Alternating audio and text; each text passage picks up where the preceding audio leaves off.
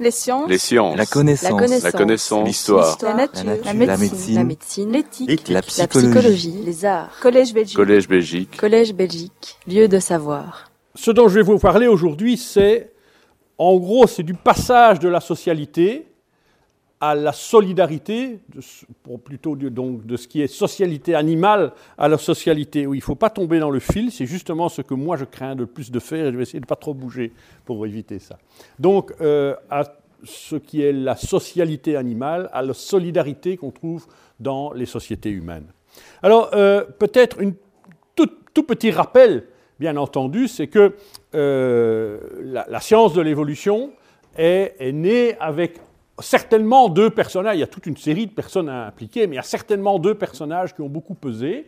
Il y a Lamarck, qui est probablement le premier qui a formulé une idée de ce que l'on appelait à ce moment-là la transformation des espèces, et évidemment Charles Darwin, euh, qui a formulé, qui a fait son livre euh, L'origine des espèces. À titre indicatif, c'est juste pour qu'on recale un petit peu, euh, Darwin est né l'année où Lamarck a publié euh, sa philosophie zoologique dans laquelle il expliquait, dans lequel il, écrivait pour la première fois ceci. C'était en 1809. Mais Lamarck a fait son premier discours dans lequel il parlait de la transformation des espèces, très précisément le 1er janvier 1800. C'était la leçon inaugurale annuelle du musée d'histoire naturelle. Alors, il y a un, espèce de lieu commun dans, euh, dans les têtes, et à peu près dans, les, dans tous les ouvrages que vous retrouvez sur l'évolution, dans beaucoup en tout cas, qui est que Darwin a eu l'idée de euh, l'évolution euh, en étudiant les tortues des Galapagos et les pinsons des Galapagos. C'est absolument faux, totalement faux. La seule chose que Darwin a noté à propos des tortues des Galapagos, c'est le nombre de tortues que le capitaine Fitzroy avait embarquées à bord pour pouvoir les manger pendant la traversée. Et ce n'est que plusieurs années après qu'un de ses collègues, du British Museum lui a dit, dis, euh, dans toutes les tortues là, que tu as vues au Galapagos, est-ce qu'il n'y en avait pas des qui avaient des, formes un peu différentes Parce qu'il y en a avec des, des carapaces comme ça, et t'as pas vu ça? Et Darwin a dit, ah non, moi, euh, non, non, je n'ai pas, noté- pas noté ça, mais on peut essayer de réfléchir dans mes souvenirs. Et quant au pinson des Galapagos, même chose. Darwin n'a absolument rien noté à ce sujet. Il faisait très peu d'étiquettes. C'est très curieux d'ailleurs. hein. Les collections d'insectes de Darwin, il n'y avait pas d'étiquette dessus. C'est- assez curieux quand on, quand on remarque ça. Et c'est plusieurs années plus tard qu'il y a un de ses collègues, au moment où je le dis, euh, son Ops, si mon souvenir est bon, qui lui dit, dit, euh, Charles, euh, euh, dans les pinsons des Galapagos, là, tu sais qu'il y a plusieurs espèces. Il fait, Ah bon, il y a plusieurs Oui, oui, regarde, parce qu'il avait ramené des pots qu'il avait tirés au fusil un peu partout, il avait fait une collection. Et euh, il dit, oui, écoute, là, il y a celui-là, celui-là, celui-là. Est-ce que... il- Tu es marqué chaque fois Galapagos, mais il y a plusieurs îles au Galapagos. Est-ce qu'ils viennent tous de toutes les îles ou bien il y a dans chaque île? Il dit, ah, écoute, écoute, écoute, ce qu'on va faire, c'est qu'on va tous les étaler. Et alors, je vais essayer de me souvenir dans chacun où j'ai chaque spécimen, où je l'ai attrapé. Et c'est donc qu'a posteriori, en, en- en essayant de reconstituer ces voyages, qu'il s'est rendu compte que chaque espèce de pinson venait d'îles différentes, et donc il y avait quelque chose, un phénomène qu'il n'avait pas compris, qu'il n'avait pas perçu. Et en fait, comment alors est né dans l'esprit de Darwin euh, l'évolution, le, concept d'évolution Eh bien, euh, c'est bien plus tard. Et il raconte très précisément dans ses mémoires comment ça lui est venu l'idée. Et en fait, ça lui est venu de la lecture de Malthus. Euh, il dit, j'étais, j'avais lu pendant toute la nuit dans mes insomnies Malthus et je me promenais dans la lande et je marchais les yeux fixés sur mes pensées et en pensant à Malthus et tout d'un coup qui dit, je, me suis rendu compte de quelque chose, c'est que si euh, ce que Malthus est vrai, il y a un très grand, la grande majorité des individus doit mourir à chaque euh, génération, et il n'y a qu'une petite fraction des individus qui survivent. Mais alors, ces petits individus qui survivent, ils doivent avoir un petit avantage par rapport aux autres. Et c'est comme ça qu'il dit, ah ouais, donc il y a une espèce de sélection. Et c'est comme ça que c'est arrivé l'histoire. Alors, ce qui est très intéressant dans l'histoire, et qui est peu connu, c'est qu'à peu près en même temps que Darwin, non, même pas en, même temps que Darwin, à, une année près, il y a un autre gars qui se faisait la même réflexion. C'est euh, Pierre-François Verhulst. Alors, Pierre-François Verhulst, c'est un Belge, il était professeur de mathématiques à l'université, c'est pas vrai, pas à l'Université libre de Bruxelles, j'ai oublié de corriger ici, à l'école royale militaire. Et euh, Pierre-François Verus, lui, c'était un mathématicien. Et lui, quand il voit apparaître le, travail de Malthus, il dit hein, il doit avoir un moyen de mettre ça en équation. Et euh, finalement, il publie cette équation, et cette équation, c'est celle-là. Alors, je ne vais pas m'amuser à vous détailler euh, la finesse de cette. C'est une équation extrêmement riche. Elle a des tas de propriétés, c'est une équation chaotique, c'est un truc qui a des propriétés extraordinaires, alors qu'elle a l'air toute simple. Mais voici l'essentiel. Voyez qu'il y a deux courbes. Ça, c'est la courbe de l'expansion telle que Malthus l'imaginait. Donc, une expansion, il appelait ça une expansion géométrique. Or, les ressources, ça c'est K, dans un pays, sont limitées. Donc, ce n'est pas possible d'avoir ça, parce qu'il y a un moment où il n'y a rien à faire, la population va dépasser les possibilités des ressources. Et donc, il faut une ressource réaliste.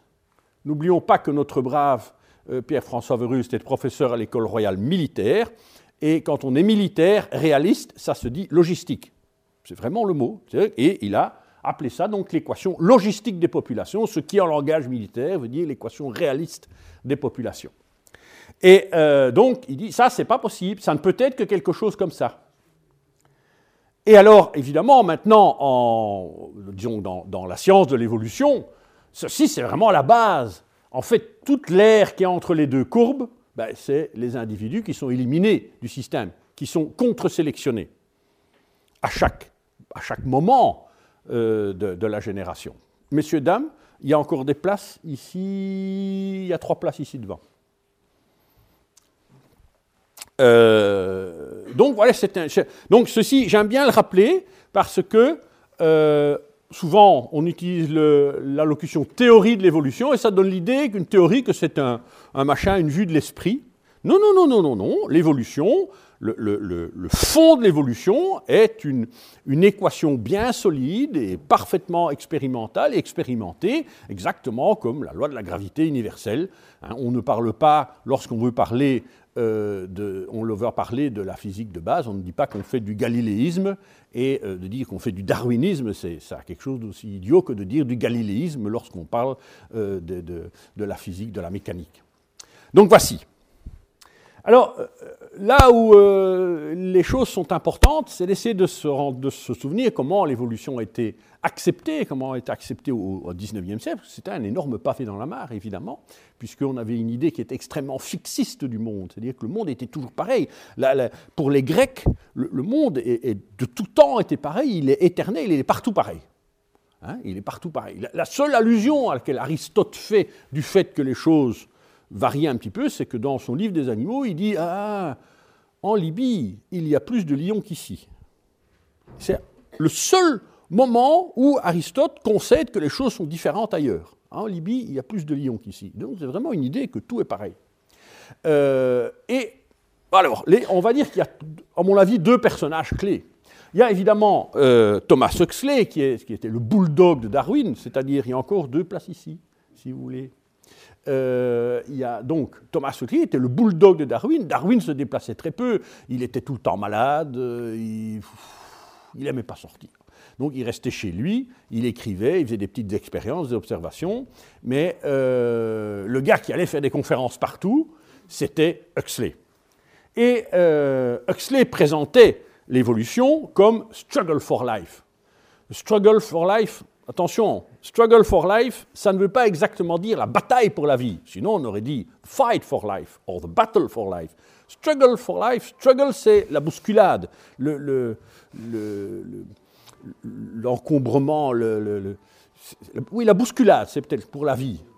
Ça ne veut pas dire que tout le monde se casse la gueule, mais bon. Mais là où les choses se corsent, c'est Herbert Spencer, le philosophe britannique Herbert Spencer, personnage très important, parce que c'est lui le grand vulgarisateur de Darwin. Et euh, les grands vulgarisateurs de Darwin, la, plus belle preuve que vous pouvez avoir de ça, c'est lorsque vous lisez Jack London. Je vous dis pourquoi Jack London. Jack London est un personnage clé. Jack London est le premier auteur qui est écrit en américain. Tous les autres auteurs américains ont, ont écrit en anglais. Le premier qui a utilisé la langue américaine pour écrire, écrire des romans, ça a été Jack London. Et Jack London, dans son quasi-autobiographie, Martin Eden, raconte sa rencontre avec le darwinisme. Il s'est toujours proclamé darwiniste. Et puis, il raconte sa, découverte du darwinisme, et sa découverte du darwinisme, c'est pas en lisant Darwin, c'est en lisant Spencer. D'ailleurs, dans son, le dernier livre qu'il a écrit, qui est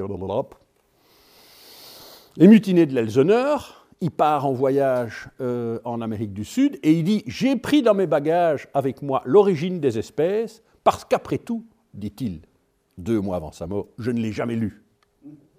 C'est dans la préface de son dernier livre. Or, il se dit tout le temps darwiniste. Et pourquoi? Parce qu'il a lu Spencer. Mais la vision de Spencer, ce n'est pas une théorie, ce n'est pas une idée sur l'évolution euh, biologique, c'est une philosophie du progrès. Et c'est lui le premier qui utilise le mot evolution, qui n'a pas le même sens, evolution en anglais et évolution en français. En français, à cette époque, évolution est un terme militaire qui veut simplement dire le déplacement d'une armée en campagne.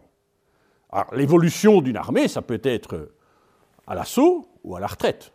Vous regardez ce sens-là un petit peu quand on parle de, quand on parle de l'évolution d'une maladie, ça peut vouloir dire que le type va mieux, mais ça peut aussi vouloir dire que le type va crever.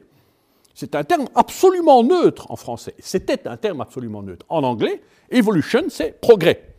Et donc, Darwin utilisait le mot transformation des espèces, qui est un terme totalement neutre. Et il y tenait. Il disait non, non, transformation. Et puis Spencer dit evolution, le progrès, la loi sur le progrès. Et ce n'est que pratiquement le corps défendant que Darwin, dans la dernière édition de l'origine des espèces, va utiliser le mot evolution, parce qu'à ce moment-là, tout le monde s'est mis à l'utiliser.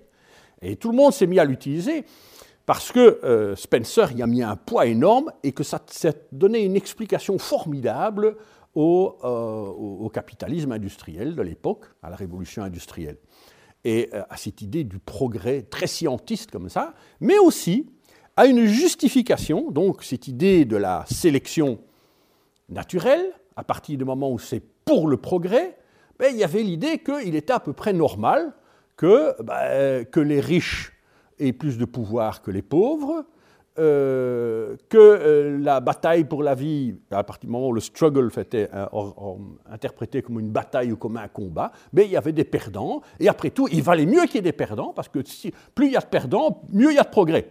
C'est à peu près ça l'idée de Spencer. Et alors, elle donne naissance à la fin du XIXe siècle à des philosophies que vous connaissez. Nietzsche, qui, qui, qui, euh, qui va formaliser cette idée avec le surhomme. Ben, il y a des gens qui, naturellement, sont plus intelligents que les autres. Et c'est normal qu'ils prennent le pouvoir. Et là-dessus, Mussolini, et j'ai fait exprès de vous mettre une photo de Mussolini, non pas quand il était devenu chef d'État, mais quand il était encore un militant socialiste. Euh, Mussolini dit ben, c'est normal qu'il y ait des gens. A des gens qui sont plus intelligents que les autres. Je vous signale que Lénine ne disait pas autre chose d'ailleurs. Et, euh, ceux-là doivent, ont pour devoir finalement de, guider le peuple. Il y avait cette idée très élitiste et cette idée de struggle for life, de pouvoir, de pouvoir agressif. Et il y a quelque chose qui se passe alors. Donc autrement dit, je reviens là-dessus, pensons qu'à la fin du XIXe siècle, cette idée d'évolution était quelque chose d'agressif. C'est le côté agressif par lequel ceux qui sont le mieux armés prennent la place et écrasent les autres. On va dire ça comme ça. L'idée même de solidarité était quelque chose d'étranger à la manière dont le grand public avait accueilli l'évolution. Et pourtant, Darwin, dans un de ses derniers livres, 1871, comme vous le voyez, un de ses derniers livres, c'est The Descent of Men, alors, the descent of men, the descent, encore un faux ami, ça ne veut pas dire la descente de l'homme, ça veut dire quelque chose comme la filiation de l'homme, ou la phylogénie, la, oui, la filiation de l'homme, donc l'ensemble de toute la parenté de l'homme. Et c'est là-dedans que, effectivement, il, il dit ben, l'homme, euh, et les grands singes ont un ancêtre commun et on euh, euh, au même groupe animal, ce qui fait un choc terrible. Mais Choc terrible, mais euh, en 1871, s'il avait dit ça en 1859, ça aurait été euh, abominable. Mais en 1871, l'idée était à peu près là. Donc ça, on l'accepte. Mais il y a le sous-titre. Et là, in relation to, selection in relation to sex. Alors, je ne sais pas si vous imaginez. Déjà maintenant, en Amérique, le mot sexe est un, bad word. Hein. Vous dites the S word. Vous ne dites pas sexe. Hein. euh, mais là, on est dans l'Angleterre victorienne. Allez, qu'un un gentleman, c'est un gentleman, c'est un noble, Darwin, dans le titre d'un livre, utilise le mot sexe dans le titre. C'est quelque chose d'abominable. Et en plus de ça, il dit quelque chose comme, ben, finalement, le, le progrès de l'humanité et même l'évolution des espèces, à ce moment-là, il utilise d'ailleurs le mot évolution, elle provient de la sélection par les femelles. Ah, alors l'Angleterre victorienne, l'Angleterre, le droit des femmes dans l'Angleterre victorienne était probablement plus restrictif qu'actuellement en Arabie saoudite. Vous dire, les, femmes en Arabie saoudite ont une personnalité juridique. Elles héritent une petite partie, mais elles héritent. En Angleterre victorienne, rien. Donc c'était beaucoup plus restrictif pour les femmes qu'en Arabie saoudite. Bon, j'imaginais en Arabie saoudite un grand prince qui fait un titre, hein, Relation to Sex, le choix de la femme. Bah, c'est une, espèce d'abomination. Et cette abomination choque. Il choque réellement.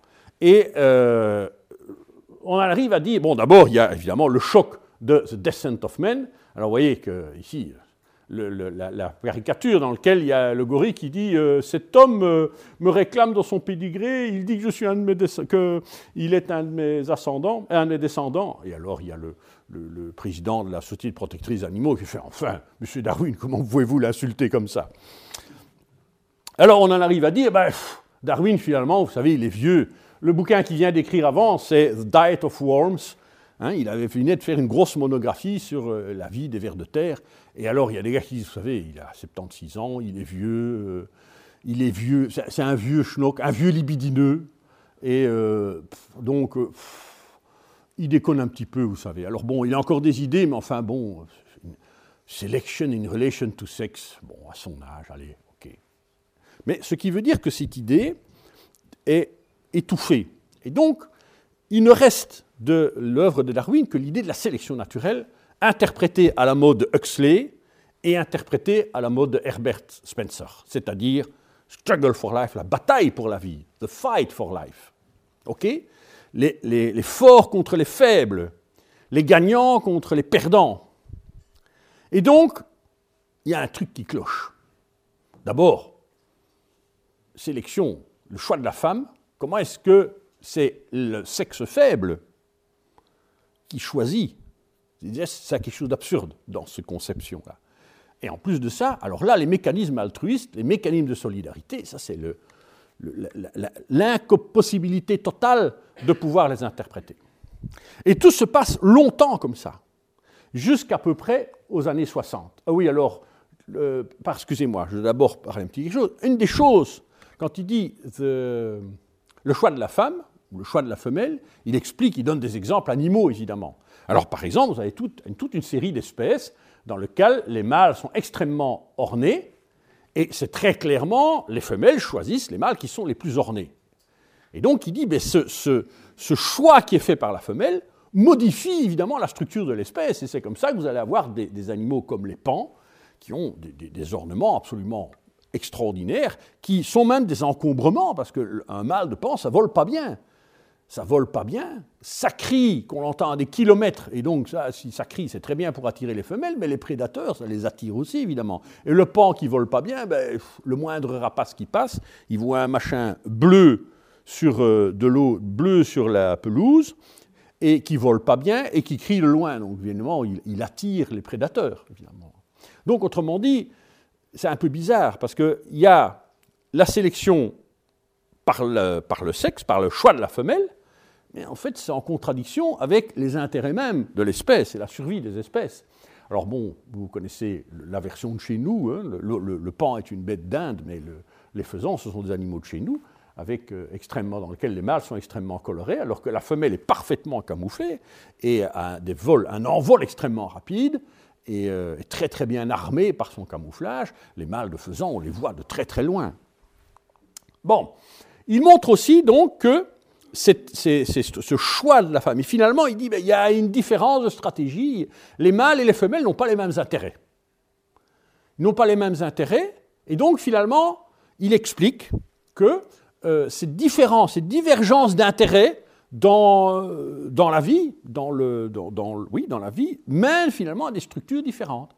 Et par exemple, d'abord le dimorphisme sexuel, le fait que les mâles et les femelles soient extrêmement différents. Ça provient de la sélection par la femelle. L'autre chose, c'est que dans certaines situations, ça mène à des structures comme euh, la polygamie. Voici ici une polygamie avec un, harem de lionnes et un harem de lionnes qui ici est, dirigé, on va utiliser ce mot-là pour simplifier, est dirigé par deux frères, deux frères lions. Et plus près de nous, et plus étudié d'ailleurs, vous avez le, grand coup classique qui est le harem de, le harem, euh, de cervidés, de cerfs avec le cerf mâle qui, euh, qui prend la domino contrôle d'une harde de, de biches.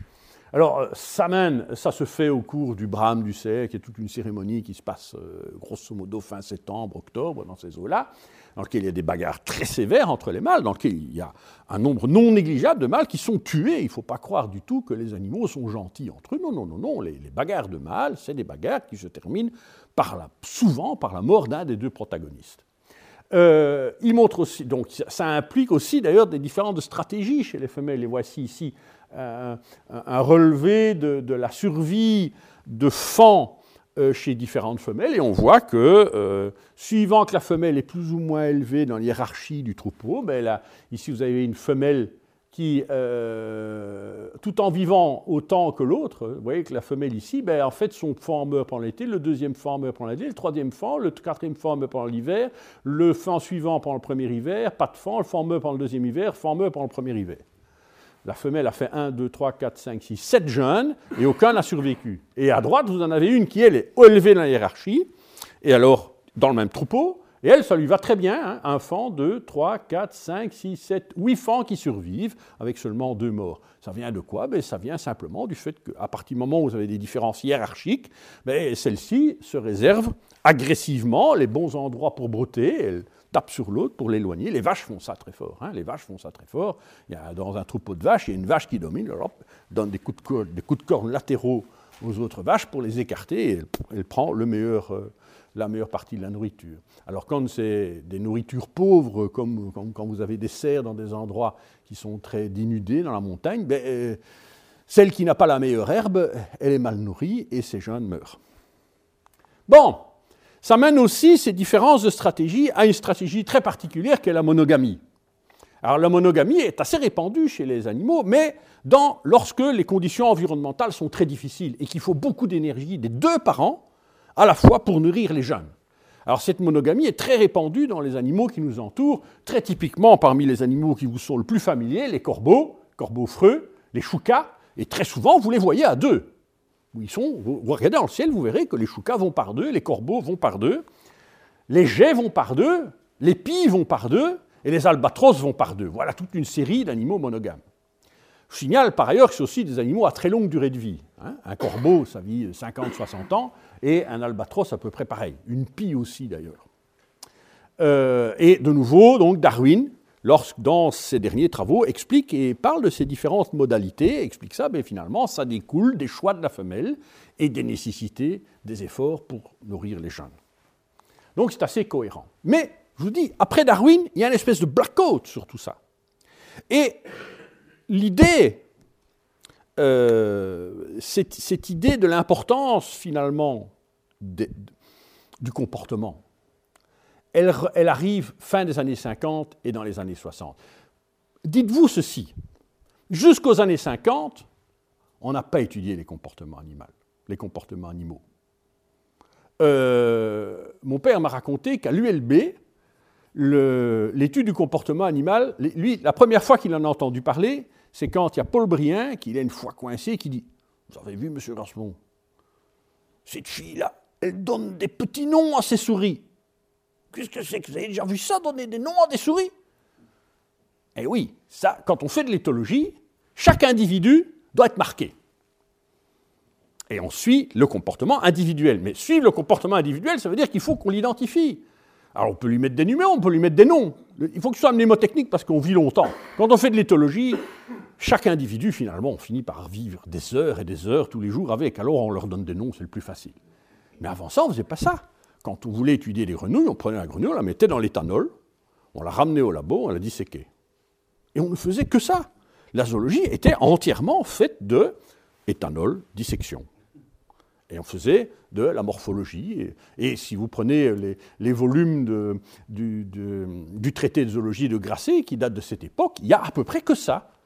Et vous allez avoir certains trucs, vous allez, vous avoir 250 ou 300 pages sur la morphologie de tel ou tel groupe animal. Quand vous cherchez quel est le mode de vie, ben, vous allez tomber sur une, phrase. Dans l'amphioxus, par exemple, il y a un volume entier sur l'amphioxus et sur, le comportement. Il y a une phrase qui dit euh, cette espèce vit dans les fonds vaseux, dans la Manche.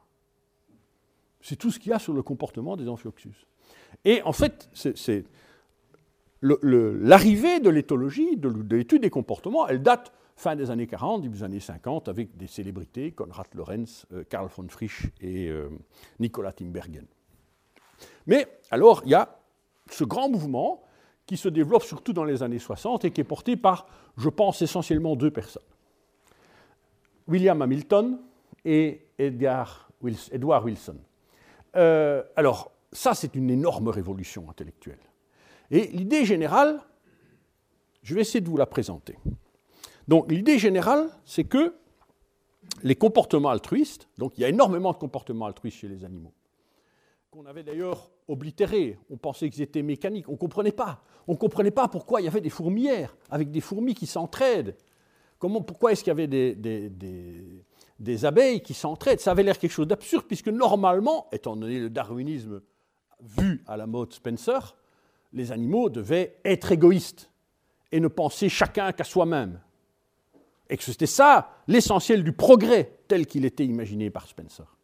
Et puis, il y a quand même pas mal d'espèces qui sont des espèces sociales, qui font des actes altruistes tout le temps. C'était incompréhensible. Alors, dans l'espèce humaine, c'était facile. Parce que comme euh, l'homme était imaginé comme une créature divine, même Wallace, hein, euh, Alfred Russel Wallace, co-découvreur de l'évolution, lui imaginait que l'évolution concernait tout, tout le monde, sauf l'homme, qui lui était une créature divine. Alors ben, l'homme avait reçu, dans sa pure étincelle euh, divine, euh, la joie. La joie et l'altruisme, c'est dans l'hymne de l'Europe. Freude, schöner Güter Funken, Doctoros Elysium. Wir betreten Feuertrunken, himmlische dein Heiligtum. C'est euh, l'hymne à la joie, hein, Beethoven. Donc, ça, c'était facile. Donc, en fait, si vous voulez, il y avait une version facile des choses. Ben oui, ben, ben, la solidarité qu'on a chez l'homme, ben, c'est une origine divine.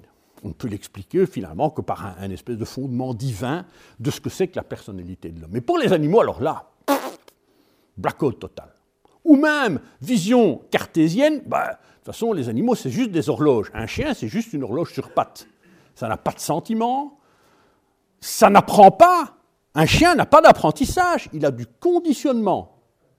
On ne peut pas parler d'apprentissage pour un animal. On peut parler de conditionnement. Tu as dû entendre ça souvent, je suppose, hein, Jean-Louis, ce que je viens de dire.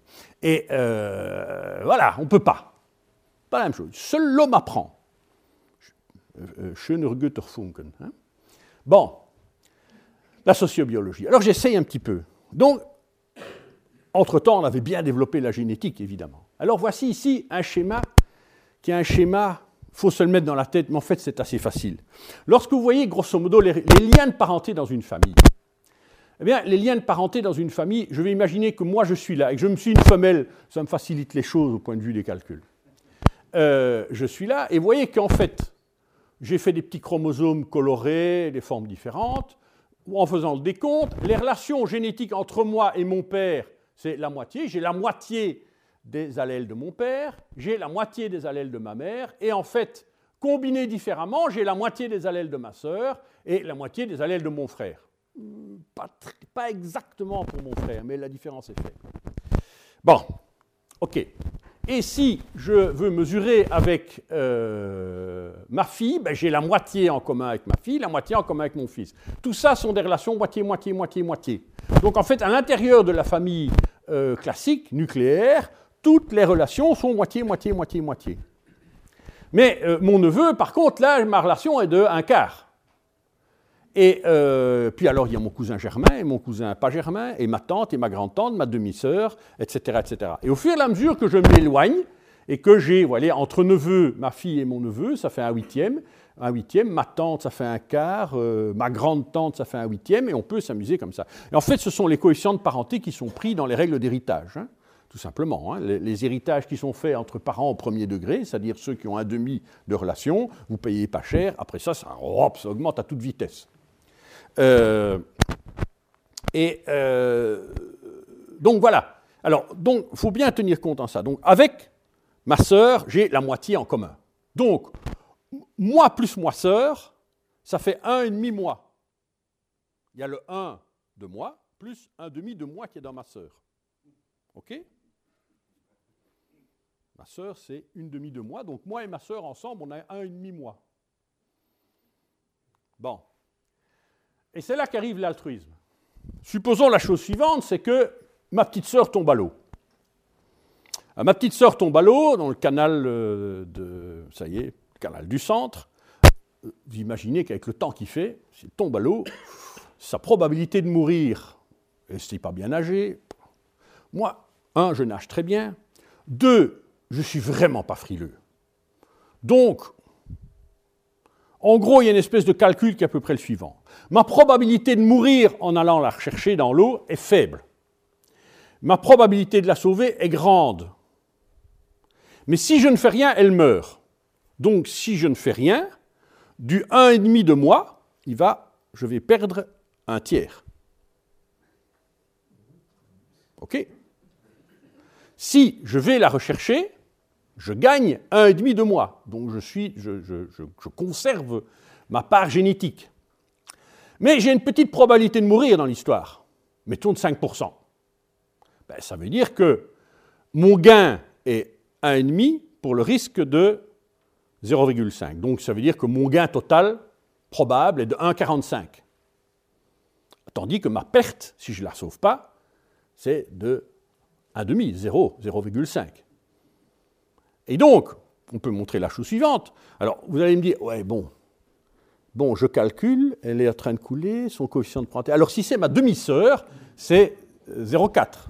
Et donc, à ce moment-là, ma demi-sœur dit, ah oui, mais ça, c'est ma demi-sœur, donc elle a 0,25 avec moi, mon risque de mourir, c'est de 0,5, non, ça vaut le coup. Alors, si c'est mon cousin, ah merde, mon cousin, attention, le cousin, ça c'est un huitième, un huitième, ça fait 0,16, c'est 0,5, ça vaut encore le coup. Mais si c'est un arrière-cousin, un arrière-cousin, hmm, non, non, l'arrière-cousin, en plus il fait froid, non, non, non, non. OK? Voyons un peu, il est bien entendu que ce n'est pas comme ça que ça se passe. Ce qui se passe, c'est qu'on a certains comportements, certains types de comportements sont portés par des allèles, par des structures génétiques, et ces, ces- ces structures génétiques, bien, vous avez des structures génétiques qui vous poussent à un comportement altruiste ou qui vous poussent à un comportement, euh, un comportement égoïste. Un comportement altruiste vis-à-vis de vos proches. Les comportements altruistes vis-à-vis de vos proches sont favorablement sélectionnés, puisqu'en fait, chaque fois que vous avez un de vos proches qui est en situation de risque, vous allez avoir tendance à l'aider, et le résultat, c'est que cet allèle, il est dans un ennemi et il va se répercuter à la génération suivante. Alors que celui qui n'a pas aidé, ben, il va conserver seulement une part. Et donc, à chaque génération, vous avez un tiers de part en plus des comportements altruistes. Donc, ça veut dire que le bilan, si vous voulez, c'est que l'ensemble, moi je perds un petit peu, j'ai quand même un risque de mourir dans le système, faible, mais j'en ai un. Mais j'ai un gros gain en aidant mon proche. Et le résultat, c'est que ma part noire ici augmente progressivement dans la population, génération après génération. Alors qu'en égoïsme, ben, la part égoïste, dans la situation égoïste, je vais plutôt perdre au cours de génération. Bon, ok, voyons les choses comme ça. Et c'est instinctif. Ce n'est pas une réflexion profonde à chaque fois qu'un euh, risque se présente. Euh, maintenant, attention à ceci, parce qu'il y a un revers de la médaille. Donc, ceci peut expliquer finalement pourquoi les comportements altruistes génétiquement se propagent dans la population, alors que euh, les comportements égoïstes, eux, ont tendance à simplement s'éteindre petit à petit parce qu'ils sont moins efficaces, tout simplement, et parce qu'ils ont tendance à être moins bien répandus dans les populations que les comportements altruistes. Attention, il y a aussi le comportement de malveillance. Le comportement de malveillance consiste à être méchant avec une tierce, personne de manière à ce que ma sœur ou mon cousin euh, en profitent. Et je prends un risque parce que me battre avec euh, une personne étrangère est évidemment le risque de prendre un mauvais coup de cette personne étrangère. Mais enfin, si c'est pour euh, aider ma sœur, ça vaut le coup. Ça s'appelle du népotisme, mais ça peut être du népotisme armé. hein. Euh, alors, attention, c'est le même processus, celui-là et celui-là. Donc, ce qui veut dire que dans ce système, si vous voulez, d'altruisme génétique, on va dire, le comportement de malveillance est lui aussi favorable. On peut dire que la malveillance envers un, un étranger et la bienveillance envers un proche font partie du même processus. C'est les deux côtés de la médaille. Bon, est-ce qu'il y a des systèmes euh, animaux qui fonctionnent très bien là-dessus? Ben Oui, il y en a toute une série, et surtout, et c'est là que ça va nous intéresser, parce que dit comme ça, ça fait un peu bizarre. Enfin, avec l'espèce humaine, on, on comprend un peu, parce que l'es- l'espèce humaine est capable de réfléchir, et même si vous réfléchissez, si vous réfléchissez pas beaucoup, vous pouvez encore quand même, il fait froid, elle est à l'eau, elle crie, est-ce que je vais la sauver? Euh, Bon, et ça va. On, on peut encore se donner quelques secondes pour réfléchir. Donc, en tant qu'humain, on peut imaginer qu'il y a une espèce de stratégie intellectuelle. Mais est-ce qu'il y a des animaux qui fonctionnent comme ça, de manière sûre? Et c'est là qu'arrive Hamilton. Alors Hamilton, lui, il dit, il y a un truc intrigant. Il y a un groupe animal, et ce groupe animal, c'est celui que j'étudie, qui comporte les abeilles, les abeilles, les bourdons, les guêpes, les fourmis. Dans ce groupe animal, il y a un très grand nombre d'espèces sociales, très fortement sociales. C'est un groupe, c'est le groupe animal qui comporte le plus d'espèces, en fait. Il doit y avoir probablement quelque chose comme un million d'espèces, mais en tout cas, dans ce groupe restreint qu'il y a là, d'hyménoptères, euh, il doit y avoir quelque chose comme 100 000 espèces, et sur ces 100 000 espèces, il y en a un très grand nombre qui sont sociales. Par exemple, les fourmis, toutes les espèces, il y a plusieurs dizaines de milliers d'espèces de fourmis, toutes les fourmis sont sociales. Il y a plusieurs dizaines de milliers d'abeilles et de bourdons, et vous en avez quelque chose comme un tiers qui sont sociales. Donc dites-vous qu'il y a plus d'espèces sociales d'abeilles et de bourdons qu'il y a de mammifères sur Terre, et même qu'il y a d'oiseaux sur Terre, et qu'il y a plus d'espèces de, de- de fourmis sociales qu'il n'y a d'espèces de vertébrés sur Terre. Il y en a aussi dans les guêpes. Donc c'est un groupe dans lequel il y a un nombre incalculable d'espèces sociales, est-ce qu'il y aurait quelque chose génétiquement qui ferait que chez ces espèces, il y aurait donc eu des affinités particulières, des relations génétiques particulières dans ce sens?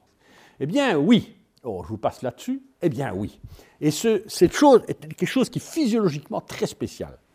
En effet, le déterminisme du sexe chez les hyménoptères, donc chez les abeilles et les bourdons et les fourmis, est de la manière suivante. Les mères résultent d'un ovule fécondé par un spermatozoïde et les mâles résultent d'un ovule non fécondé, donc par parthénogenèse. Alors, le résultat, c'est que les mâles n'ont qu'un seul euh, assortiment de chromosomes, les femelles en ont deux. Ah oui, mais ça change tout dans les coefficients de parenté. Parce que moi, femelle, la fille, j'ai un demi en commun avec ma mère, mais avec ma sœur, j'ai trois quarts en commun. Et avec mon frère, j'ai un quart en commun, puisqu'il est mon frère. Il est là. Avec mon frère, il n'y a que ce petit morceau noir en commun. Avec ma sœur, ben, j'ai tout ce que j'ai hérité de mon père, qui est identique, plus la moitié de ma, de- de ma sœur, la moitié de ma mère. Donc ça fait trois quarts. Donc je suis beaucoup plus parente avec ma sœur qu'avec mon frère. Et euh, avec mon fils, ben, mon coefficient de parenté de moi et mon fils est d'un demi, et de moi et de mon fils et de ma fille est d'un demi. Donc en fait, dans la logique, dans la logique euh, sociobiologique, de la sociobiologie, je devrais avoir des systèmes sociaux dans lesquels il y aurait des énormes coopérations entre sœurs, des soins faibles envers les filles et les fils, et des soins très faibles envers les frères. Donc un, un système très inégalitaire, avec énormément de solidarité entre sœurs, plus faible entre les sœurs et les enfants, et euh, très très faible envers les fils. Bon, eh bien, figurez-vous que, en gros, si je prends euh, les bourdons, par exemple, eh bien, euh, vous les connaissez tous, ces animaux sont tout à fait familiers, ils vont sortir dès qu'il cessera de geler. Ça va être les premiers animaux que vous allez voir émerger, ce sont les premiers insectes à se manifester au printemps sur les fleurs de saule. Ça va arriver. Je sais qu'il fait froid maintenant et qu'on a du mal à s'imaginer comment il fera dans deux semaines, mais on verra les bourdons. Voici à quoi ressemble un nid de bourdon. Ce n'est pas comme un nid d'abeille. Vous voyez, les, cellules sont des cellules rondes agglomérées. Ça ressemble plutôt à une grappe euh, de cellules plutôt qu'à des cellules bien rangées hexagonales. Mais le principe est à peu près le même. On va y arriver. Alors voici le cycle de vie des bourdons. Vous voyez qu'il y a une partie solitaire. Pour le moment, les reines sont en hibernation dans des petits terriers. Je vous dis, d'ici une quinzaine de jours, elles vont émerger. Elles vont à ce moment-là faire euh, chercher une cavité qu'elles vont garnir de paille elles vont former un, pain de, pollen, faire une petite cuvette pour mettre du nectar, et pondre des œufs, élever des larves en commun, pas comme dans des petites cellules hexagonales. Non, là, toutes les larves sont mises en commun, comme, des, petits oiseaux dans le même nid. Hein.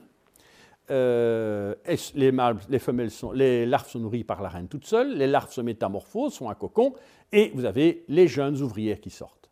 À partir de ce moment-là, la reine ne sort plus jamais faire du ravitaillement, tout va être fait par les ouvrières. Et les ouvrières font quoi? Eh bien, elles nourrissent leurs sœurs larves. Et puis il y a un deuxième batch qui vient se former, et un troisième batch, un troisième pain, et un quatrième pain, des petites générations. Et chaque fois, les ouvrières nourrissent leurs sœurs, nourrissent leurs sœurs, nourrissent leurs sœurs. Et comme ça, le nombre augmente, augmente, augmente, augmente.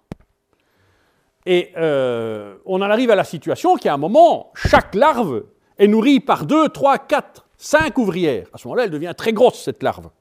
Et ça devient une jeune reine. En gros, il y a un certain nombre de bourdons chez lesquels le déterminisme du fait d'être une ouvrière, une reine, vient simplement du nombre de personnes qui vous nourrit. Ici, vous avez chaque larve, donc vous avez euh, ici dans ce nombre-là, vous avez euh, huit larves qui sont nourries par une personne, la reine. Et quand vous arrivez à peu près à ce stade-là, vous avez chaque larve qui est nourrie par deux, trois ouvrières. Et donc, elle va devenir beaucoup plus grosse, beaucoup mieux nourrie. Elle va devenir une jeune reine. Me direz les mâles là-dedans. Ah, les mâles, c'est un destin tragique. Alors, pourquoi? Parce qu'en fait, les ouvrières, à un moment, pondent. Les ouvrières pondent. Mais elles n'ont jamais été fécondées, les ouvrières. L'accouplement, il se fait au printemps avant, donc avec des réserves. De... Les ouvrières n'ont jamais été fécondées. Donc elles pondent, ben, elles pondent des œufs de mâles, des œufs non fécondés, qui se développent. Mais ces œufs de mâle, quand la reine les trouve, pardon, quand la reine les trouve, elle les bouffe. Donc, ce qui fait que la production de mâles par les ouvrières est nulle. Bon, alors au début, quand la reine pond des œufs de mâle, les ouvrières les bouffent. Réfléchissez. Quand la reine trouve des œufs de mâle des ouvrières, elle n'a qu'une relation d'un quart avec eux. elle les bouffe. Alors qu'elle a une relation d'un demi avec les ouvrières. Donc elle préfère ses, filles que ses fils, donc elle bouffe ses fils. Les fils des ouvrières, ses petits-fils. Quand, la reine pond, ben, les œufs sont un coefficient d'un demi, tandis que les ouvrières sont trois quarts. Les ouvrières préfèrent se coopérer entre elles, elles bouffent les œufs des mâles. mais alors quand est-ce qu'il y a des mâles qui sont produits dans ce système? Il y a des, des colonies qui ne font aucun mâle. C'est-à-dire que quand ça fonctionne très bien une colonie, quand la colonie est très prospère, il n'y a pas de mâle qui est produit. Parce que les ouvrières bouffent les œufs faits par la reine et la reine bouffe les œufs faits par les ouvrières. Et la colonie ne fait aucun mal. Vous avez des colonies énormes qui ont des quantités formidables de reines. Alors comment ça marche? Eh bien, ça marche parfois de la façon suivante. C'est quand la reine était mal fécondée, mauvais accouplement, et dès qu'elle commence à pondre, ben, ça fait quelques, elle n'a pas beaucoup, très peu de spermatozoïdes dans sa spermathèque. Alors elle va produire quelques ouvrières, et tout de suite, elle se met, se met à produire des œufs de mâle en quantité, quantité, quantité, quantité. Et les ouvrières n'ont rien d'autre à cajoler que des autres mâles. Alors elles s'en occupent quand il n'y a rien d'autre. Elles ont, l'instinct de cajolage, et elles vont cajoler ben, des, mâles à ce moment-là, puisqu'elles n'ont plus de sœurs. Et donc à ce moment-là, ces colonies-là vont produire presque exclusivement des mâles. Des colonies vont faire 200-300 mâles. Donc vous allez avoir des colonies qui font des reines et des colonies qui font des mâles. Et en fait, dans cette histoire, vous dites, en fait, les mâles, ils sont vraiment produits quand il n'y a rien d'autre à faire. Normalement, tout le monde les bouffe. Mais oui, ils ont un coefficient de parenté tout faible. Et en fait, quand vous réfléchissez, ça correspond exactement au modèle d'Hamilton. Exactement au coefficient de parenté. C'est une des, des confirmations les plus éclatantes du système hamiltonien. Donc oui, l'altruisme naît chez la plus grande partie des animaux sociaux, qui sont des, insectes et des immunoptères, naît de, cette situation et donc d'une configuration génétique particulière. La socialité est donc bien le résultat de la génétique elle est portée par le système biologique qui la sous-tend. De là le titre sociobiologie. La société est supportée par en fait la structure biologique des espèces et non pas par une pure étincelle divine, euh, ni par le jeu de l'éducation. Bon, chez l'abeille domestique, alors chez l'abeille domestique, en gros, c'est pareil. Je dis en gros parce qu'en fait, il y a des différences. Mais si je devais entrer dans les différences, je suis parti pour deux heures de cours. Alors, chez l'abeille domestique, il y a un truc extraordinaire qui est découvert par Karl von Frisch, donc qui est un des prix Nobel, euh, un des prix Nobel du fait de la fondation de l'éthologie, je venais de vous en parler dans les années 50. Karl von Frisch découvre un truc extraordinaire, c'est que les abeilles domestiques ont un langage, un vrai langage, un langage symbolique c'est-à-dire un langage par lequel elles s'expliquent en utilisant des symboles où se trouvent les ressources alimentaires, à quelle distance, dans quel angle, qu'est-ce que c'est, est-ce qu'il y en a beaucoup, est-ce qu'il y en a peu, et avec même un système qui est un système électif. C'est-à-dire que ça, c'est une découverte vraiment très récente. C'est-à-dire que quand on a une ouvrière ici, voilà ici, je vous la traduis, celle-là est en train d'expliquer aux autres, elle fait une petite, une petite, petite danse, et dans sa la danse, elle est en train de dire, quand vous sortez de la ruche, tout droit vers le soleil, à 1, 2, 3, 4, 5, 6, 7, à 1600 mètres, il y a à bouffer. Et alors, comment elle dit qu'il y en a beaucoup ou pas beaucoup? Ben, Avec une certaine manière de vibrer les ailes. Si elle vibre les ailes très aiguës, veut dire il y a à bouffer, il y a à bouffer, il y a à bouffer, il y a à bouffer. Quand elle fait ça, ça fait il y a à bouffer, ouais, il y a à bouffer, ouais. Et euh, voici celle-ci ici, est en train d'expliquer aux copines, là les gars, vous sortez et à 50 degrés à droite de l'angle d'angle du soleil, il y a à bouffer à moins de 50 mètres. Vous ne pouvez pas vous tromper, c'est juste devant. Et suivant la vitesse à laquelle elle bat les ailes, il y a beaucoup, beaucoup, beaucoup, beaucoup, ou pas beaucoup, pas beaucoup, pas beaucoup. Alors ce qu'on vient de découvrir, c'est qu'il peut y avoir le vote négatif. Elle est en train de danser, là, celle-là, là, elle danse, et il y en a une autre qui revient, qui est allée voir, elle revient, et elle dit Ouais, ouais, mais ça va pas parce qu'il y a toutes les ruches d'une autre abeille qui sont là et qui sont en train de tout bouffer. Alors elle arrive, et avec sa tête, elle vient faire poc devant. Ça veut dire non. Et alors l'autre s'arrête de danser. Ça, c'est incroyable, quoi. Et on voit que c'est un système de, vote, et toc, l'information s'arrête d'être diffusée. Ah, quoi, euh, fake news. En fait, il n'y a rien à bouffer. Et ça marche, toc, ça s'éteint tout, c'est efficace. Hein. Il n'y a pas ça dans l'espèce humaine. Hein. Et alors, ça, ça, peut devenir carrément un vote parce qu'au moment de l'essaimage, ben, il y a aussi une hésitation entre euh, où est-ce quelle cavité on va aller? Et il y en a qui disent Oh, on a trouvé une belle cavité, c'est génial, c'est génial, c'est génial. Et puis d'autres qui disent Oh, on en a trouvé une autre là-bas, génial, génial, génial. Alors elles vont chacune visiter l'appartement de l'autre. Et puis alors, il y en a qui disent J'ai été éviter les deux, celle-là, c'est de la merde. Alors quand il y en a une qui danse dans direction, elle verrait C'est poc, non. Alors évidemment, il y a un vote négatif, si vous voulez, et puis alors, quand il y a un vote positif, elles ont toutes le même vote positif. Hop, elles s'envolent en même temps vers l'endroit. Donc c'est formidable. C'est comme si aux élections, vous aviez deux cases en face de chaque candidat, oui et non. Réfléchissez bien et vous vous rendez compte que ça c'est un truc formidable. Ça éliminerait la nécessité de faire un deuxième tour, ça éliminerait beaucoup de négociations. Et alors il y a des gars, par exemple, vous avez maintenant, euh, qu'est-ce qu'il y a en Belgique? L'apparentement, le report des voix, tout le... il n'y aurait pas ça, évidemment. Il y aurait des gars qui seraient éliminés. Ça, ferait un, système d'une efficacité formidable. Les abeilles ont un système démocratique d'une efficacité formidable. Bon, passons là-dessus. Alors, un autre animal, les guêpes. Les guêpes de chez nous. Enfin, elles n'étaient pas de chez nous il y a 30 ans, les polistes, mais avec le réchauffement climatique, elles sont complètement un truc obscur. Les guêpes de chez nous ne sont plus les guêpes de chez nous. Ça, c'est les guêpes du midi de la France, il y a 30 ans. Maintenant, c'est devenu les guêpes belges. Où est-ce qu'elles sont passées, les guêpes belges? Euh, Plus loin, vers le nord. Mais donc, voilà. Alors, les polistes vivent comme les bourdons et comme les abeilles, dans des nids en papier. Et vous voyez que dans chaque cellule, il y a une larve. Et puis, ces larves, voilà, ici, une grosse larve. Et elles sont nourries de viande. Hein, c'est carnivore. Et là, ça, c'est la gardienne, celle-là. Ça, c'est celle quand vous allez faire la photo, il ne faut pas aller trop près parce qu'elle s'envole et ch'tac, elle vous pique là, juste sur le bout du nez. Et ça fait mal. Ça, c'est la gardienne. Les autres sont sortis. Et en fait, la grosse différence avec une ruche d'abeilles, dans une ruche d'abeilles, il y a 50 000 abeilles. Les abeilles ne se connaissent pas individuellement, elles se connaissent par caste. Elles savent, oui, ça c'est une nettoyeuse, ça c'est une butineuse. Elles connaissent les fonctions, si vous voulez. Elles se saluent entre fonctions, bonjour facteur, mais c'est comme ça.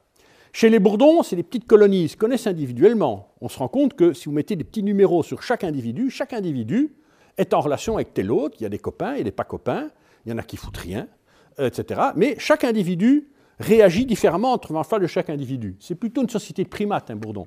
Et chez les abeilles, chez les guêpes, comme les polistes ici, ça c'est vraiment très accentué, parce que c'est des petites colonies, quelques dizaines, chaque individu se connaît, et maintenant on sait même comment ils se reconnaissent.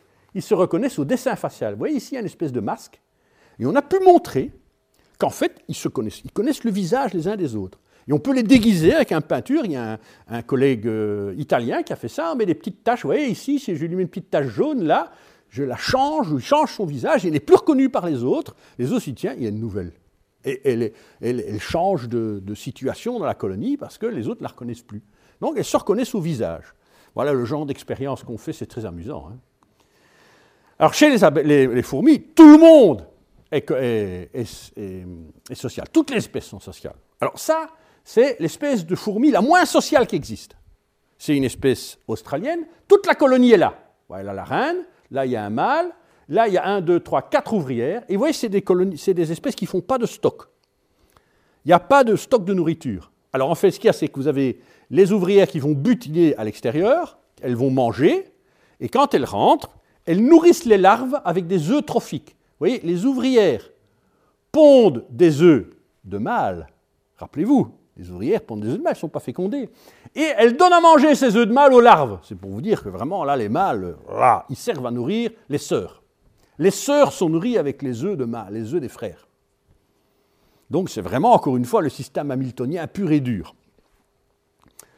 Bon, évidemment, énormément de colonies de fourmis sont beaucoup plus grandes. Tout le monde connaît, parce que c'est un truc qu'on raconte toujours, les fourmis soldates, les fourmis, euh, oui, les fourmis euh, légionnaires, qui font des énormes colonies migrantes, hein, qui font euh, des essaims, mais des, colonies énormes qui dévorent tout sur leur passage. C'est un grand classique. Ce n'est pas aussi caricatural que ce qu'on raconte, mais enfin, c'est assez spectaculaire. Et alors, vous avez les, parmi les plus grandes sociétés animales qu'on connaît sont les sociétés champignonistes. Euh, il n'y a pas un mec qui euh, balaye dans le fond, hein, ça c'est juste pour donner l'échelle. Donc il y a le dôme de la fourmilière, mais il y a sous la terre, il y a une fourmière qui est de la taille d'une maison, c'est ça l'idée. Et ça, c'est en fait des cultures des cultures de champignons. Donc ces fourmis vont défolier des arbres, ramènent les feuilles, les mastiquent et fabriquent, euh, font des, champignonnières et se nourrissent de champignons. Alors ce qui est intéressant, c'est que vous avez euh, une subdivision du travail très importante avec ces toutes petites ouvrières qui sont les seules à être capables d'aller dans toutes les, dans toutes les, les terriers de la champignonnière. Ça, c'est les ouvrières éleveuses de champignons. Il y a qu'elles qui vont dans ces zones-là. Et puis ici, vous avez trois types il y a les soldats. Alors ça, c'est les grands soldats qui gardent les côtés des colonnes quand elles vont bouffer les feuilles des arbres. Il y a ces soldats-là qui gardent les côtés, hein, et ça empêche les musaraignes d'arriver par le côté. Puis ici, vous avez les ouvrières qui ramènent les feuilles, et elles ramènent les feuilles sur leur tête, comme ça, à toute vitesse, très grandes feuilles. Et puis alors, il y a des petites soldates qui sont perchées sur le dessus des feuilles, sur la cargaison, et qui gardent, des fois qu'il y aurait un oiseau qui vient par au-dessus. C'est du partage du travail, donc avec une très forte différenciation en caste. Alors je vous disais que l'altruisme mène aussi à la malveillance. Alors il y a chez les fourmis des guerres entre fourmilières. J'ai une maison de campagne dans le midi de la France et nous avons eu pendant à peu près 20 ans une, une gigantesque guerre euh, pendant, entre deux colonies de Camponotus, une, rouge et une noire, et qui se faisaient des batailles rangées. Alors le front se déplaçait d'année en année, et puis de temps en temps, on se levait le matin et il y avait jonché de petits morceaux de, trucs. Ah, c'était vraiment Waterloo le lendemain de la bataille, avec des, milliers de fourmis mortes, on balayait, Et puis un jour, il y en a une qui a perdu. Fini, fin de la guerre froide, il y en a un qui a gagné. Euh, guerre chaude d'ailleurs. Alors, euh, ça, c'est de la malveillance interspécifique, mais ici, c'est encore plus rigolo. C'est dans le désert d'Arizona, pardon, il y a une espèce de fourmi qui euh, se lève avant toutes les autres, à l'aube, avant que les autres soient réveillés. La première chose qu'elles font de la, journée, c'est venir lancer des tas de terre et remplir, boucher les entrées des autres fourmilières. Et quand toutes les autres entrées de fourmilières sont bouchées, hop, hop, hop, elles vont butiner. Et le temps que les autres, le temps que les autres aient réussi à dégager leur entrée, eh ben, elles ont déjà, les récoltes principales ont déjà été fauchées par les, euh, les premières. Donc ça, c'est le concept de malveillance. Alors, ces structures, à partir du moment où les animaux deviennent très sociaux, bien, non seulement ils admettent facilement, ils admettent entre, à l'intérieur de la, colonie, mais aussi ils se mettent à avoir des relations sociales avec d'autres espèces. Alors ces, deux, ces relations sociales peuvent être ce qu'on appelle du forétisme. Alors, forétisme, c'est simplement le fait de transporter. Alors vous voyez ici un petit coléo qui se fait transporter sur la tête des fourmis, un lépisme qui se fait transporter par les fourmis, des petits acariens qui sont ici, qui s'attachent au bout des mandibules, un acarien qui s'attache au bout des pattes, un acarien s'attache à base des antennes et un acarien qui s'attache à la tête. Alors, euh, ces acariens, vous allez me dire, oui, mais enfin, c'est des bêtes nuisibles. Pas forcément. Chez les bourdons, par exemple, vous avez des acariens qui sont transportés par les adultes et qui sont très utiles. Ces acariens mangent les moisissures à l'intérieur des nids. Et il y a même certaines espèces de bourdons qui ont des poches acariens qui leur permettent de transporter les acariens. Quand ils vont fonder un nouveau nid, ils ont déjà leurs acariens avec eux, et pop, pop, ils relâchent les acariens dans le nid qui font du nettoyage. Donc, ce sont des, euh, c'est ce qu'on appelle des espèces phorétiques, des espèces transportées. Puis, il y a la symbiose, la domestication. Ici, les, euh, les fourmis qui élèvent, gardent des troupeaux de, de pucerons. Et alors ça, c'est important. Ça nécessite un échange de signaux. Il faut que la fourmi fasse des choses gentilles au puceron, des petites caresses bien spécifiques, et à ce moment-là, le puceron, recevant la petite caresse bien spécifique de la fourmi, hop, émet une goutte de miel là que la fourmi est en train de récolter. Donc il faut qu'il y ait un échange interspécifique d'informations et euh, d'informations sympathiques, gentilles, hein, pour que ça marche. Euh, alors il y a l'inquilinisme. Alors l'inquilinisme, c'est un truc bizarre. Inquilinus, en latin, c'est le voisin chiant. L'occupant pelcouille. Euh, il y a un film comme ça avec euh, Michel Blanc. Viens chez moi, j'habite chez une copine. Il y a Michel Blanc qui arrive chez. là, zut, comment il s'appelle? L'autre acteur français et qui dit Écoute, euh, est-ce que je peux venir chez toi un petit peu Ma femme m'a foutu dehors et euh, je ne sais pas où aller. Je viens quelques jours chez toi, euh, le temps de me retourner. Et puis, alors, six mois plus tard, il est toujours là. Et il y a Thierry Lhermitte qui dit Oui, mais écoute, ça fait six mois que tu es là. Oui, mais écoute, je vais avoir un contrat, les choses vont aller mieux pour moi. Et alors, le gars, et alors, il est chiant. Il a son matelas qui est dans la cuisine. Et alors, il va. Voilà. Le mec pèle couille, quoi. L'inquiline. C'est vraiment ça. Il y a un mot latin pour ça. En français, on n'a pas ça. On va dire le chieur. Il n'y a pas de mot pour ça. Mais donc, mais ça donne, on peut dire l'inquiline, hein, ceci dit, mais il y aura que, parmi vous, il y aura que les, gars qui étudient les insectes sociaux qui vont comprendre. Euh, entre nous qui étudions scène, ah, ça, c'est un vrai inquiline, quoi. Hein. Ça, ça se dit des fois, mais c'est vraiment réservé. C'est une blague pour zoologistes. Hein, bon, alors, euh, alors l'inquiline, regardez ici, voilà un petit coléo. Et ce petit coléo, il y a une fourmi qui passe, et alors il vient faire un petit tapotement d'antenne. Euh, oui, dit, c'est bien sympa là, mais t'as pas un petit quelque chose à bouffer là pour moi euh, Allez, sympa, allez, chouette quoi. Oui, oui, alors bon, ben, la fourmi lui donne une petite goutte à bouffer. Et ah, il lui fait des petites papouilles aux antennes et dit Ah, c'est sympa, c'est chouette. Euh, et comment ça va chez toi et et. Et alors il a des tas de, mimiques et des tas de, de, choses très gentilles et très efficaces qui font que l'autre se sent obligé de lui donner à bouffer. Et il fait ça à toutes les fourmis de la colonie, ce qui fait qu'il vit bien, lui, bestiaux. Vous allez me dire, c'est quand même un peu con ça. Mais non, vous avez des chats chez vous. Hein. il y a le petit chat qui arrive sur votre truc, il fait en se frottant sur vous, et il dit, oui, attends, je vais donner un. Oui, ça va, je vais te mettre de lait, je vais te mettre du lait. Ouais, je la porte du frigo. Vais mettre du lait. Et on lui donne. Et alors il est content. Et il montre qu'il est content. Et il est gentil et il émet des signaux qui sont des signaux qui nous sont agréables, donc on donne à bouffer. C'est un système qui marque une efficacité formidable. Je vous donne simplement regardez ça. Vous allez dans un grand magasin et vous regardez la taille des rayons de nourriture pour chiens et chats et la taille des nourritures de rayons de nourriture pour bébés. et vous allez voir que le système de vie inculine est très efficace. Alors le plus extraordinaire, c'est celui-là. Alors ça, c'est vraiment extraordinaire.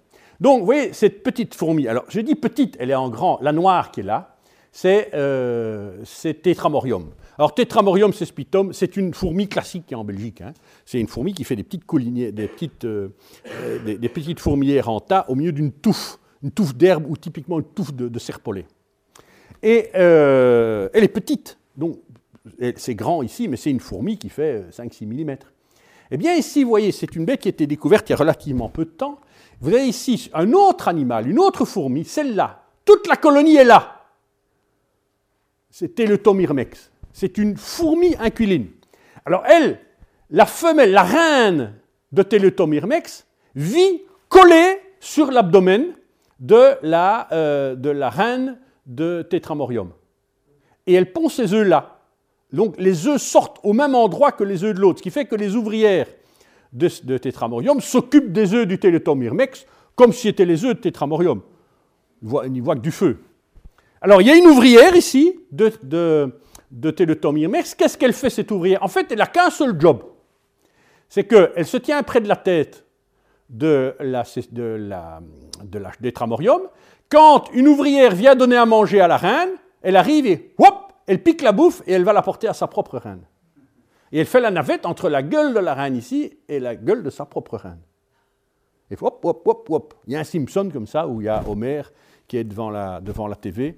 Et alors il y a les, petits chiots de, sa chienne, petit Papa Noël, qui il est, en train, il, mange des, il est en train de manger des chips. Et alors chaque fois, il y a, il y a, il y a un chiot qui lui pique, qui fait Tôt Tôt Tôt Et il n'arrive pas à manger ses chips parce que chacun des chips sont bouffés par les petits chiots. C'est exactement ce schéma-là. Alors là, il y a un mâle, un mâle, le Teletomyrmex, qui est là. On se demande ce qu'il fait là. Mais voilà, toute la colonie est là. Vous allez me dire, c'est quand même un peu fort, parce que c'est à peu près comme s'il vivait avec un chimpanzé sur le dos. Hein. Et pourtant, réfléchissez bien, euh, si vous avez vu des photos récentes de Belmondo, Belmondo maintenant, pas Belmondo euh, euh, dans L'homme de Rio, hein. Belmondo maintenant, vous allez voir qu'il a toujours ses petits chiens, deux petits Yorkshire, avec un petit nœud bleu, un petit nœud rose, Praline et Bigoudi. Et euh, il adore ses chiens, il est toujours avec. Hein, il a divorcé euh, assez récemment de ça, mais c'était toute une bazar. Est-ce que je peux garder les deux ou bien est-ce que moi j'en prends un ah, On ne va pas les séparer tous les deux. Praline sans bigoudi, c'est pas possible, etc.. Et alors il se promène toujours avec ses. Vous pouvez toujours voir Belmondo à la déventure de Sénéquier à, à Saint-Tropez, mais maintenant il est avec ses deux petits chiens. Et il se trimballe avec ses deux petits chiens. Et vous avez des tas de gens dans le train qui sont avec leur sac, et de temps en temps, clop, ils ouvrent, et à la tête de leur petit chien, à la tête de leur petit chat qui sortent. Voilà, ça c'est des télétomyrmex. Ça fonctionne très bien, c'est de l'inquilinime. Ça veut dire qu'en fait, simplement, cet animal qui se fait transporter, probablement qu'il envoie des tas de messages gentils à la reine qui le porte. Hein, Peut-être qu'il donne des caresses ou simplement une odeur agréable ou quelque chose qui fait que la reine de Tétramorium n'a pas du tout envie de se débarrasser de son télétomyrmex. Elle aime bien son petit chimpanzé sur le dos. C'est ça l'inquilinisme. Donc ce n'est pas une relation qui est une relation désagréable. En fait, ce n'est pas vraiment comme, euh, euh, comment, euh, je te le gâche, j'habite chez une copine. Bon, alors tout ça, tout ce que je viens de vous expliquer, ça correspond à merveille à la théorie d'Hamilton. Relation génétique et ça. Pourtant, si vous réfléchissez bien, je vous ai déjà dit quelque chose qui est en train de dérailler de la théorie d'Hamilton. Parce qu'en fait, ici, c'est une coopération entre deux espèces qui n'ont évidemment génétiquement rien en commun. Ah, c'est un gros dérapage par rapport à la théorie d'Hamilton. Mais il y en a un autre. Ça, ce sont des termites. Alors les termites, les termites, ce pas des animaux aplodiploïdes où le déterminisme du sexe est comme chez les, les hyménoptères, comme chez les guêpes. Non, non. Chez les termites, c'est tous les deux des animaux diploïdes et le, déterminisme du sexe, c'est comme chez nous, grosso modo. Et donc, autrement dit, il y a des mâles et des femelles. Eh bien, ça se, reconstitue dans la famille, parce que dans la famille, vous allez avoir une reine, un roi, des ouvriers, des ouvrières, des soldats, des soldateux. Alors vous allez me dire, oui, mais le roi, il est quand même minable par rapport à la reine. Mais oui, mais parce que la reine, elle a des ovaires, il n'y a rien à faire. Les ovules, c'est beaucoup plus gros que des spermatozoïdes. Donc forcément, l'abdomen, à nombre égal de produits, ben, le mâle, il a besoin d'être comme ça parce que son testicule est comme ça, et la femelle, elle est comme ça parce que ses ovaires sont comme ça. Donc c'est purement une question de dimension des, des, gamètes. Mais en gros, pour chaque sexe, pour chaque caste, il y a les deux sexes. Et euh, mieux que ça, parce que les abeilles et les fourmis sont des animaux holométaboles, ça veut dire que les larves sont très différentes des adultes, les larves sont vermiformes, c'est comme des petits asticots, qui ne participent pas vraiment à la vie sociale, tandis que chez les termites, les larves ressemblent aux adultes. Et donc, il y a plusieurs stades larvaires, Mais alors vous allez avoir la petite larve d'ouvrière, la petite larve soldat, la petite larve ouvrier, la petite larve soldat, la petite larve ouvrière, la petite larve soldate, premier stade, deuxième stade, troisième stade, et puis quand il en manque pas assez de soldats parce qu'il y a eu une guerre d'un côté, mais hop, elle change de rôle, et alors vous allez avoir un glissement à la, à mue suivante, c'est un truc, ça donne une société d'une complexité formidable. Mais elle n'est pas du tout hamiltonienne, cette société, parce que les coefficients de parenté, les coefficients de n'expliquent pas la socialité. Pourquoi est-ce que ces bêtes-là sont sociales, alors que les blattes, qui sont leurs plus proches parents, ne sont, que, ne sont pas sociales? Oui, un tout petit peu. C'est ce qu'il venait de me dire, donc, cinq minutes avant qu'on ait parlé, ouais, les blattes, un petit peu, ouais, mais un tout petit peu. Hein. Bon, alors ça nous amène aux mammifères, évidemment. Alors chez les mammifères, ben, nous aussi, on a des coefficients de parenté euh, normaux. Un demi, un demi, un demi, un demi. Alors pourquoi? Qu'est-ce qui fait les relations altruistes? Pourquoi est-ce qu'alors nous, on est sociaux, alors que les crocodiles ne le sont pas? Si, ils sont, pas un mauvais exemple. Les serpents ne le sont pas. Les serpents ne sont pas sociaux, les mammifères sont sociaux. Alors voilà un bon exemple. Ici, chez les dauphins, hein, vous avez ici euh, des mâles qui sont en train de porter, il y a un mâle blessé par un harpon, il y a trois mâles qui le portent et qui vont lui permettre de respirer hein, en le portant. Et vous voyez que les femelles là sont sur le côté avec les jeunes, éloignés du danger. Il y a toujours une structure chez les, euh, chez les dauphins. Les femelles sont toujours protégées et c'est les mâles qui se portent au devant du danger. Et c'est d'ailleurs comme ça que la durée de vie moyenne des mâles de dauphins est moitié moindre que celle des femelles. Parce que quand il y a un requin qui arrive, c'est toujours les mâles qui vont en avant. Quand il y a un bateau euh, de pêcheurs qui arrive avec un harpon, c'est les mâles qui vont en avant. Euh, quand il y a un rebord avec une hélice qui est bien coupante, c'est les mâles qui vont en avant. C'est toujours comme ça. Donc le résultat, qu'ils se font tuer la moitié du temps.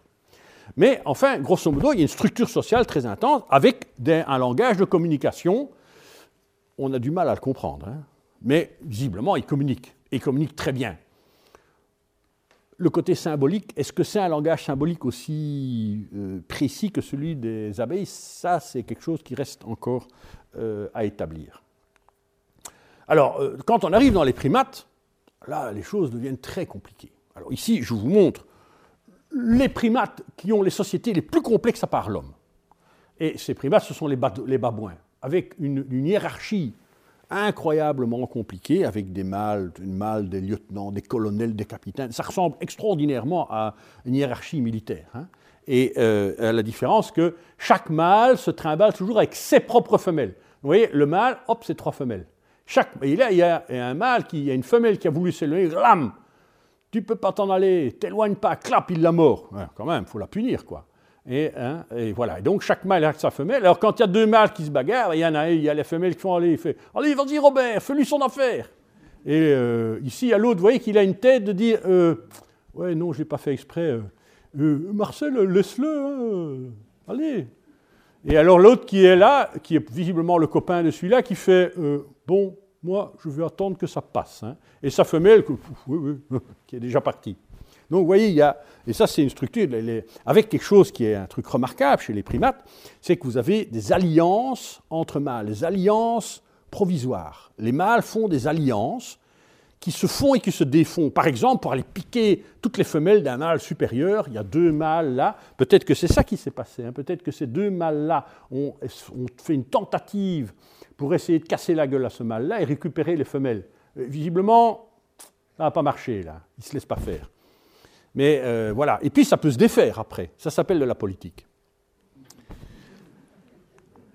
Alors vous voyez ici l'attitude du mâle dominant, du mâle subordonné. J'explique ça à mes étudiants. Je dis voilà, mâle subordonné, mâle dominant. Je dis regardez les hommes autour de vous et vous allez voir qu'en fait, il y a ça.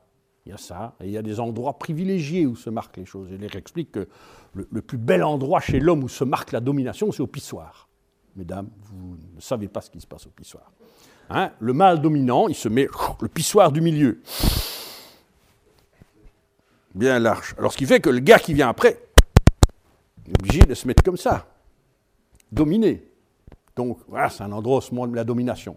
Chez les femmes, c'est aussi au pissoir. Mais là, c'est au lavabo. Lavabo, on déballe les trucs, les, les, les de maquillage, il faut s'étaler, et puis, euh, on prend bien la place au milieu, et puis il y a les autres qui viennent sur le côté, et on bavarde, et on bavarde plus haut et plus haut que les autres, qui sont obligés de se mettre sur le côté parce qu'on encombre.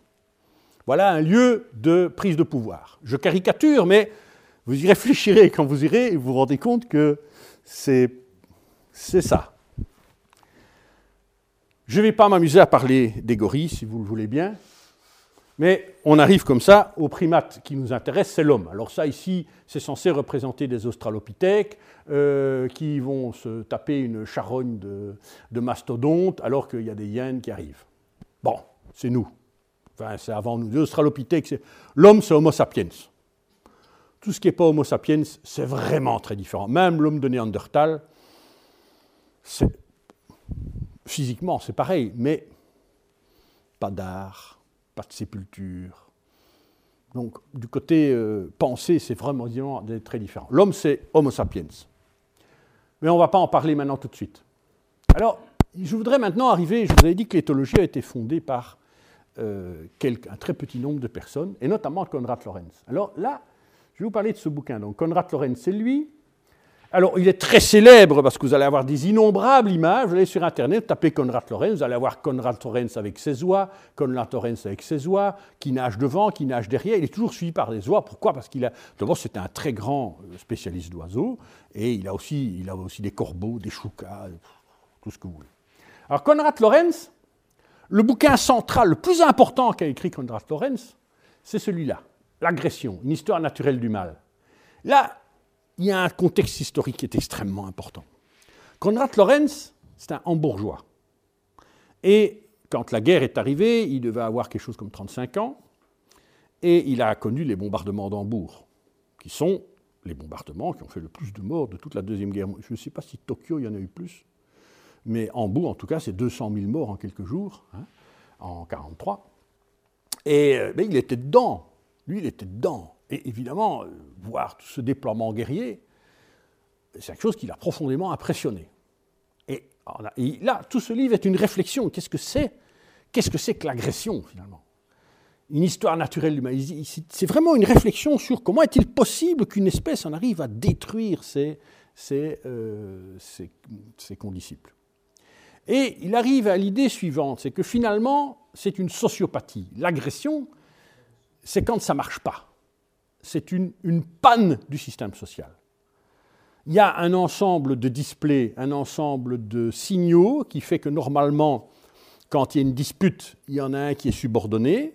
Le subordonné prend un lieu de subordonné, ça va, je vais vous démontrer avec les singes avant.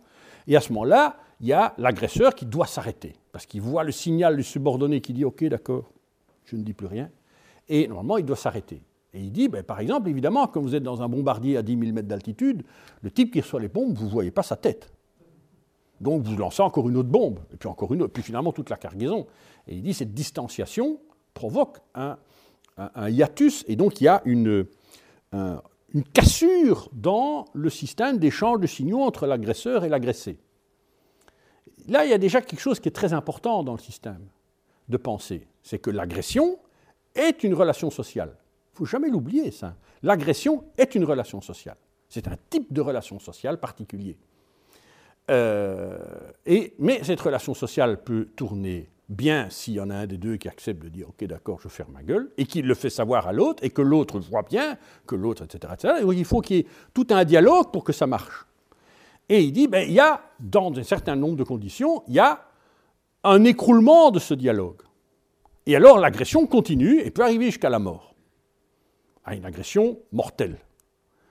Et il appelle ça, lui, c'est une sociopathie, une maladie. Et puis il dit, il y, en a qui sont agressifs, des individus qui sont devenus anormalement agressifs. Donc ceux-là sont des malades.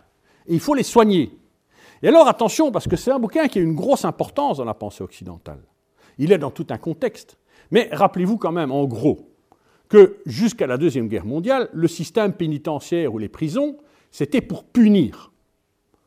Ceux qui étaient dans les prisons avaient fait un péché, hein, ils avaient contrevenu aux, dix commandements, donc ils avaient porté atteinte à l'ordre divin des choses, et il fallait les punir. Donc c'était une punition.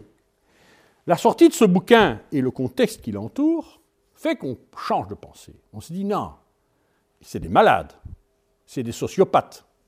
Et donc, le système pénitentiaire a glissé vers l'idée d'une espèce de rédemption ou de soigner. Vous remarquez que ça foire complètement en Belgique, ça, hein, cette idée. Mais qu'en gros, il y a quand même eu cette idée, et qui continue, et qui est très répandue hein, dans, le, public, qui est que ben, euh, un prisonnier, c'est un malade. Il faut le soigner. Il faut mettre les choses en œuvre pour le soigner. On peut aussi faire des économies et rien faire du tout. Ça, c'est le système belge. Mais euh, en gros, l'idée dans le monde est plutôt ça. Ça, c'est un gros changement, et c'est ce bouquin qui est le noyau de ça. Donc, autrement dit, l'agression est quelque chose d'anormal. C'est quand ça se passe mal. Normalement, il ne devrait pas y avoir d'agression. Il devrait y avoir dispute, et puis il y en a un qui ferme sa gueule, qui a raté, qui prend l'attitude du subordonné, qui s'en va. OK? Et il n'y a pas d'agression à ce moment-là. Et tout le monde va bien. Et puis alors, il y a un contradicteur. Et ce contradicteur, c'est Franz de Waal. Et Franz de Waal écrit ce bouquin, qui est un bouquin prodigieux. Je vous conseille de l'acheter, de le lire. L'agression, histoire naturelle du mal, je vous conseille de l'acheter et de le lire, mais il est chiant à lire. Ce n'est pas un livre qu'on lit avec un plaisir extraordinaire. On le lit par devoir, ça vaut la peine de le lire, mais on le lit par devoir. Franz de Waal, c'est passionnant. Ça se lit comme un roman. Il écrit super bien, Franz de Waal. Alors, Franz de Waal écrit ce livre, et ça, c'est un énorme pavé dans la mare, dans lequel il dit non, il n'est absolument pas d'accord. Lui, donc, sa spécialité, c'est les primates. Il étudie les bonobos. Ça, ce sont des bonobos. Les bonobos, ça ressemble à des chimpanzés. C'est un peu plus petit. C'est très proche des chimpanzés. C'est très proche de l'homme aussi. Oh, il y a des tas de choses qui le font ressembler beaucoup plus à l'homme que l'autre chimpanzé, qu'au chimpanzé des savanes. Et euh, bon, bref, les bonobos. Et euh, il étudie, c'est un spécialiste d'espèces sociales, il dit non, L'agression n'est pas du tout quelque chose d'anormal. Les espèces sociales sont très agressives. C'est logique, hein je vous ai dit que la malveillance, c'est l'autre médaille de l'altruisme. La, Donc c'est assez logique que les espèces très sociales soient aussi très agressives. Il en arrive même à faire un chiffre, dit, vous savez, quand on utilise les espèces sociales, on arrive à avoir quelque chose, une relation, une, observation qui est à peu près un mort par 100 heures d'observation. Et il dit, il y a des espèces qui sont extraordinairement euh, efficace pour casser les agressions. Il dit, le plus extraordinaire, c'est l'homme. Il dit, les, mécanismes anti-agressifs chez l'homme sont fantastiques. Et c'est ce qu'il alors il développe et il explique en fait non, il y a des agressions. C'est normal d'être agressif, c'est normal qu'il y ait des conflits, c'est normal qu'il y ait des bagarres, c'est normal qu'on se batte et qu'on se batte gravement. Mais ce qui fait l'efficacité d'un système et ce qui fait que finalement les choses se résolvent, ce n'est pas l'absence d'agression, comme l'expliquait Conrad Lorenz, mais c'est l'efficacité des processus de réconciliation. Donc il faut qu'il y ait agression pour qu'on puisse se réconcilier. S'il y a un conflit, mais qu'il n'y a pas d'agression, le conflit reste. Et il s'éternise. Et on n'arrive jamais à le résoudre. Il faut qu'il y ait agression. Et une fois qu'on a fait agression, l'agression, après on peut signer un traité de paix et se réconcilier. Mais si l'agression reste latente et qu'on n'en vient pas aux mains, à ce moment-là, il n'y a jamais écoulement du processus agressif. Et il dit, d'ailleurs, on ne peut pas dire, dit-il, que finalement, la guerre, par exemple, donc euh, Conrad Lorenz dit, la guerre, c'est vraiment une sociopathie, c'est une situation anormale. Alors que notre brave euh, Franz de Waal, il dit, ben, dans l'espèce humaine, la guerre, c'est la moitié du temps. Petite statistique des mille dernières années, dans les mille dernières années, en moyenne, les euh, nations ont été en guerre la moitié du temps. On ne peut pas dire que ce soit un processus, anormal. Le record, le pays le plus belliqueux dans les mille dernières années, qui était en guerre le plus longtemps, je crois que c'est 68% du temps, c'est l'Espagne. Et le plus pacifique, je sais que ça va vous étonner, de tous les pays qui nous entourent, ben, c'est l'Allemagne. C'est l'Allemagne qui était le moins longtemps en guerre dans les mille dernières années ils se sont bien remis dans le dernier siècle. Ils se battent pas longtemps, mais quand, là, c'est très efficace.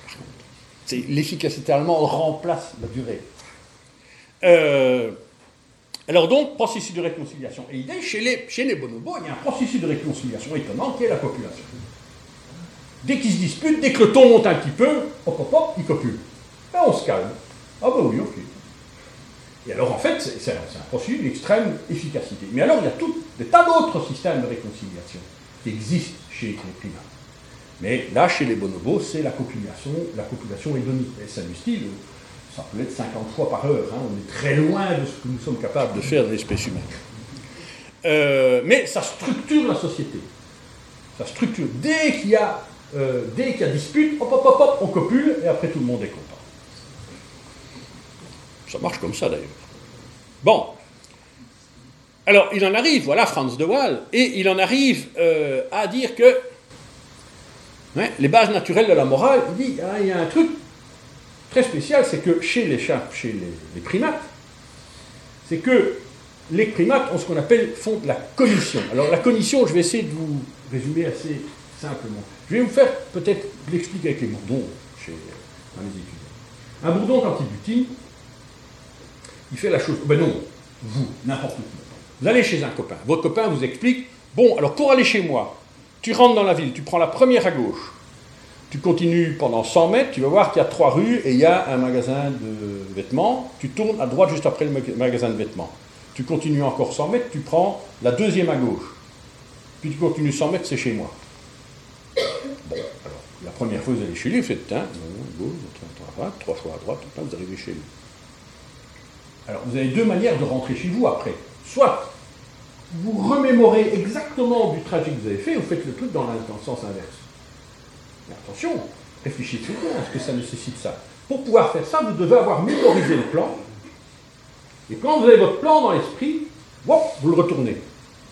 C'est pas du tout évident. Et vous parcourez le plan dans le sens inverse. Donc pour ça, il faut modéliser l'objet dans le cerveau. Et puis il faut manipuler l'objet dans le cerveau en le retournant. Et faire le trajet en sens inverse. Non, il y a un sens unique. Un sens unique dedans. Ah, le sens unique, vous pouvez pas. Alors, vous allez retourner, et vous dites, ah ouais, sens unique.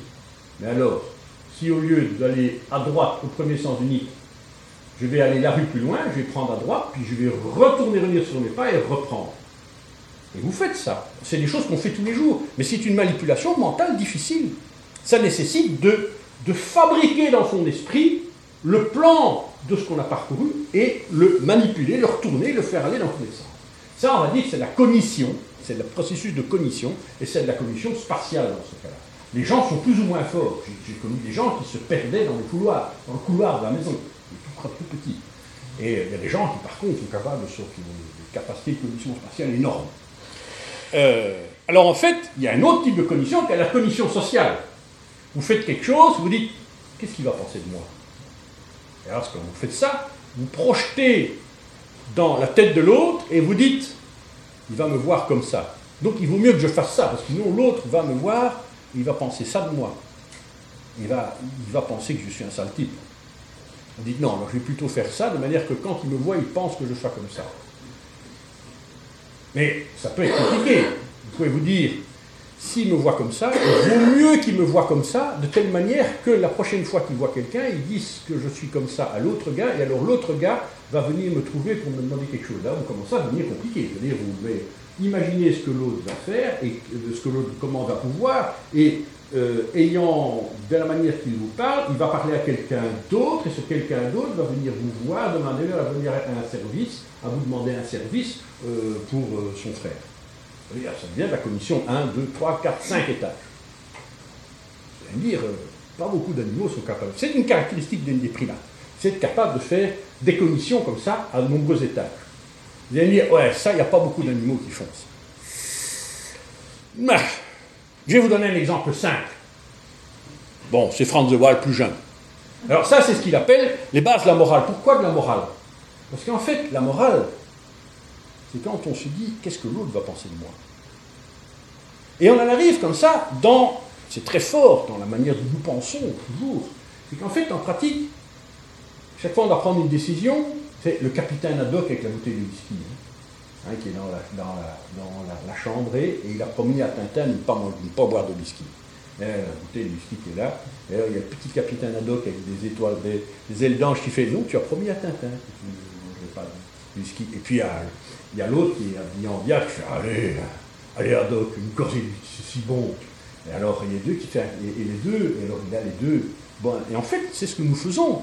Nous, nous sommes toujours, on dit, on hésite, et alors on, on est en dialogue avec soi-même. Non, quand même, tu vas pas faire ça.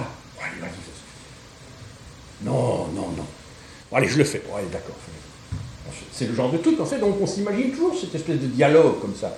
Et c'est le dialogue entre soi et cette construction mentale de cognition qui est le soi vu par l'autre. Vous pouvez appeler ça l'honneur si vous voulez. Hein. pour, appeler ça l'honneur, c'est la manière dont les autres, c'est l'image mentale de vous parmi les autres, que vous fabriquez vous-même. Comment disait Boileau? L'honneur est une île étroite et sans bord. Quand on n'est pas dedans, c'est qu'on est dehors. Et ça, c'est les bases de la morale. Alors, vous pouvez dire qu'il y a l'éthique et la morale. Euh, Alors, la morale, ça peut être la chose suivante. Hein. Bon, il y a un petit gamin qui va chercher 500 grammes de filet américain chez le boucher. Il donne la monnaie. Et le petit gamin, c'est pas compté. Il a 5 ans, il a 25 francs. Et alors, il y a, deux, il y a le, boucher s'est dit Ah ben, ça, il ne sait pas compter, je lui rogner un peu sur sa monnaie. Il risque rien. Ça, c'est de l'éthique. Ou alors il se dit hmm, Les parents risquent de s'en apercevoir. Ça, c'est de l'éthique. Et puis, il y a le, boucher qui. Non, il n'y a pas question. C'est les comptes, c'est les comptes. Parce que si je ne fais pas ça, je vais penser de moi que je suis malhonnête. Donc je vais me déshonorer vis-à-vis de moi-même. Je ne pourrais pas me regarder dans la glace si je fais un truc comme ça. Ça, c'est la morale. Je ne sais pas si vous voyez à peu près. Donc il y a c'est la manipulation de l'honneur, si vous voulez, la manipulation de l'image mentale. Ça, c'est un truc. Et ça, c'est les bases de la morale. Bon. Alors, attention, c'est assez. Euh, ne croyez pas qu'il ça pas ça chez les chiens. Je vous montre un exemple. Vous allez comprendre. Qui est-ce qui a foutu ce bordel?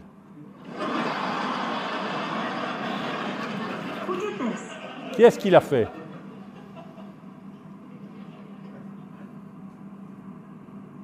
Cody, did you make this mess? Cody, c'est le chien en haut à droite. Murphy, On voit tout de suite. Did you make this mess? Murphy, c'est l'autre, le chien à droite. Maggie, did you make this mess? Maggie. Somebody made it. Who made it? Who made this mess? Vous avez vu? Mais ça, c'est de la cognition sociale, ça. OK? Alors, moi, j'ai des trucs extra, des manipulations. La capacité de faire de la manipulation. Alors, par exemple, ma fille a deux chiens. Un petit roquet mâle, très, euh, très, très, macho, comme ça. Une grande chienne, 30 kilos. Et ma chienne, mon autre chienne, 30 kilos. Et euh, en gros, le macho veut toujours passer devant. Donc quand on ouvre la porte, wham, il Il n'y a rien à faire, il passe devant, c'est normal, c'est le chef, c'est le mâle. Il est petit, il fait 2 kilos. Mais il s'est déjà tellement bagré qu'il a des cicatrices partout, et il a du mal à, à mâcher, donc il mange plus lentement. La grande chienne, mange premier, hop, elle avale sa nourriture. Et puis qu'est-ce qu'elle fait? Elle va devant la porte de l'extérieur et elle gratte. Et alors ma femme dit euh, Tu veux sortir, Zézette? Ouais, ok, alors la chienne est là devant la porte. Ma femme ouvre la porte. Et à ce moment-là, le petit mâle, euh, non, c'est moi qui sors d'abord. Hop, il court et il porte le premier. La porte est ouverte. Et la grande Zézette est devant, et ma femme dit Zézette, tu sors alors et Zézette reste là. Non, bon, alors ma femme ferme la porte et Zézette va bouffer la, porte, la, bouffe du chien qui reste. C'est de la manipulation à 13 étages. Zézette a manipulé, un, ma femme, deux, elle sait très bien que le roquet va sortir, vouloir sortir, et puis hop, elle sait que ma femme va pouvoir refermer la porte et qu'elle va pouvoir les faire. Vous imaginez le truc? Ben Ça, c'est de la manœuvre de chien. Bon, je vais passer, on va passer des trucs un peu. Euh, les corvidés sont prodigieux, prodigieux dans la manipulation, dans la fabrication des outils et autres. À mon avis, les animaux qui sont les plus proches de l'homme dans l'intelligence, ce sont des corvidés. Bon, je vais passer des choses pour pas vous impatienter avec euh, des corvidés, c'est merveilleux, mais bon, la vie est ce qu'elle est. Les jets sont étonnants, étonnants d'intelligence. Mais Passons, si vous voulez bien. Alors ici, ce que je vous ai montré, voici ici, j'ai essayé de faire un espèce de résumé avec les différents types de socialité. Hypothèse hamiltonienne, sociobiologique, la victime est un parent. Pour ça, il faut qu'on reconnaisse les parents, qui sont les frères et les sœurs. C'est ce qu'on appelle la kin recognition. L'altruisme réciproque. un type m'a rendu un service, il faut que je lui rende. Pour ça, il faut que je mémorise qui c'est, reconnaissance individuelle, il faut que je puisse me souvenir à long terme. Altruisme de groupe. Ben, les conditions, c'est qu'il faut que le groupe se reconnaisse, que les individus. Donc je rends un service d'un groupe, à quelqu'un d'un groupe en me disant que quelqu'un d'autre du groupe, si je suis dans la merde, me rendra le même service, même si ce n'est pas la même personne. Il faut qu'il y ait une reconnaissance des groupes, il faut qu'il y ait une culture, il faut qu'il y ait une culture de groupe. Et puis alors on arrive à un autre type, les hypothèses kropotkiniennes. Je vais tout de suite vous dire pourquoi Kropotkin. La coopération augmente la probabilité de survie. C'est quoi cette affaire-là? Eh bien, euh, notre brave Kropotkin, c'était un, russe, et en 1906, il publie ce bouquin, L'entraide, facteur d'évolution. Alors là, c'était complètement à contre-courant du darwinisme de l'époque, où c'était Struggle for Life, pas Darwin, hein, mais les autres. Darwin, on n'aimait pas trop ça. il dit non. Il dit, il dit Darwin, l'idée de Darwin, elle est basée sur le fait que tout le monde est en train de lutter contre tout le monde, que tout le monde est égoïste et que c'est comme ça que le progrès, que l'évolution se fait. Il lui dit non, qui dit en Sibérie, dans les régions froides, au contraire, on vient habiter à côté de l'autre. On coopère entre soi parce que tout seul, on ne peut pas survivre. On a besoin d'être ensemble. Il y en a un qui, quand on est plusieurs chasseurs, il y en a un qui euh, entretient le feu pendant qu'on va chasser. On peut d'ailleurs pas non plus chasser sans son chien. Si on n'a pas un chien, donc si on n'est pas au minimum deux, on est mort. Ou chez les Esquimaux, si euh, ma femme est malade, mon copain me prête sa femme. Parce que comme ça, elle prépare les appâts, et puis le soir, on dort tous les deux dans le même salle de couchage, c'est plus agréable et on a chaud. Et c'est inconcevable l'idée d'être fidèle, parce qu'il faut pouvoir interchanger les femmes pour quand on est malade, ou quoi, il faut pouvoir faire ça. Et ne, pas interchanger les femmes et quelque chose de complètement immoral chez les Esquimaux. Voilà. Donc il dit l'entraide est un facteur d'évolution. Petit exemple extraordinaire, animal. Vous voyez cette île-là Elle est exactement à 180 de longitude. Elle est sur la ligne de changement de date. C'est l'île de Wrangel. C'est pas si petit, c'est grand comme la Corse. Mais l'île de Wrangel, voilà son paysage en hiver. Vous voyez qu'il y a de la banquise, c'est très froid. Sur l'île de Wrangel, il y a des bourdons. Voilà à peu près la faune. Hein. Voilà en été, en plein été, au mois de juillet, voilà l'île de Wrangel. C'est une photo faite par un copain. Vous voyez qu'il y a plein de fleurs. Hein. C'est tout fleuri. La population, c'est des lemmings. Et ça, c'est la base. Et puis tous les gens qui bouffent les lemmings, les ours blancs et les harfangs, qui sont des consommateurs de lemmings. Mais les lemmings font aussi des terriers. Des terriers creusés dans le permafrost, dans le sol gelé. Les bourdons qui vivent là-dedans doivent pouvoir couver leurs, œufs. Donc ils butinent sur ces plantes, sur des pelliculaires, et là vous êtes dans une forêt de saules, ça sont des saules, ça. Et euh, donc les bourdons butinent. Et font leur nid. Le problème est que quand la reine doit aller chercher à manger, il faut qu'elle abandonne ses œufs, mais c'est creusé dans un terrier dans le permafrost. Si elle abandonne ses œufs, même une demi-heure, ils vont congeler. la meilleure stratégie, c'est de faire fonder le nid à deux reines. Alors, deux reines qui peuvent être d'espèces différentes. Alors, vous avez trois espèces, Polaris, Hyperborus et Glacialis. On sent que c'est des bourdons de région froide, rien qu'au nom. Et vous allez trouver des noms, des, nids, dans lesquels vous allez avoir une reine de Polaris et une d'Hyperboreus, une d'Hyperboreus et une de Glacialis, deux de Glacialis, une de Polaris et de Glacialis. Des coopérations. Alors, c'est des coopérations, il y a toujours une qui est tuée. Donc, ça dure pendant une semaine ou deux. Au bout d'une semaine ou deux, il y en a une des deux qui est morte qui se fait tuer par l'autre. Mais à deux, elles ont une chance sur deux de réussir. Toutes seules, aucune. Donc c'est une coopération, et c'est une coopération pas gentille. J'ai un bon exemple comme ça. Vous avez tous vu Charlie Chaplin, La, rue vers l'or. Charlie Chaplin n'a plus rien, il est dans le, dans le blizzard, et il arrive dans une cabane dans laquelle il y a un trappeur, un chercheur d'or, ils sont dénués de tout, et le blizzard souffle, ils n'ont plus rien à bouffer. Ils sont affamés. Alors, bah, Charlie Chaplin, il n'a qu'à bouffer nos godasses, alors il fait cuire euh, ses godasses, puis il essaie de manger les godasses, puis ben, ça ne marche pas, quoi. Et alors, ils deviennent fous. Alors l'autre commence à le, voir, l'imaginer comme, comme un coq. Il dit, ben, je vais, tu vas le tuer. Alors le gars prend une hache, lui, il a une hache, et alors Charlie Chaplin a le fusil. Et alors ils dorment, chacun avec l'un avec la l'autre le fusil, et puis il essaye de tuer l'autre. Hein. Puis alors il se réveille, hein, c'est une, truc. Alors Charlie Chaplin essaye, c'est pas possible, je m'en vais, je vais, essayer de sortir. Alors il essaye de sortir, mais quand il sort, il est dans le blizzard, et ça c'est mortel, c'est impossible. Donc il, il re-rentre, et ils vivent comme ça pendant des semaines.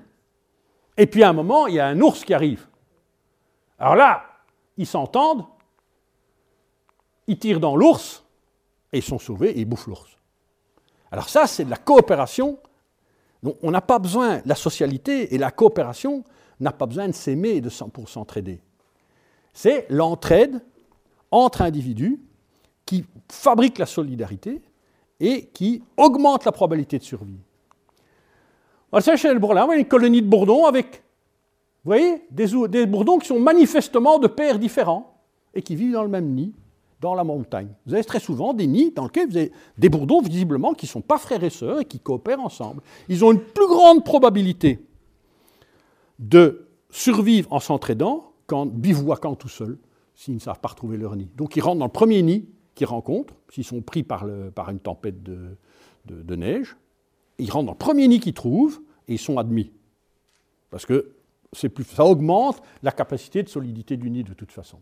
Alors parmi les animaux les plus sociaux qu'on a, on a les canidés, qui sont des animaux qui acceptent très facilement les étrangers.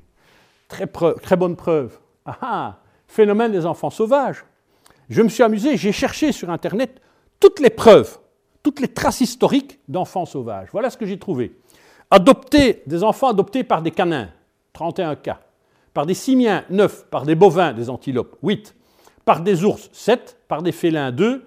Il y a même un enfant autruche.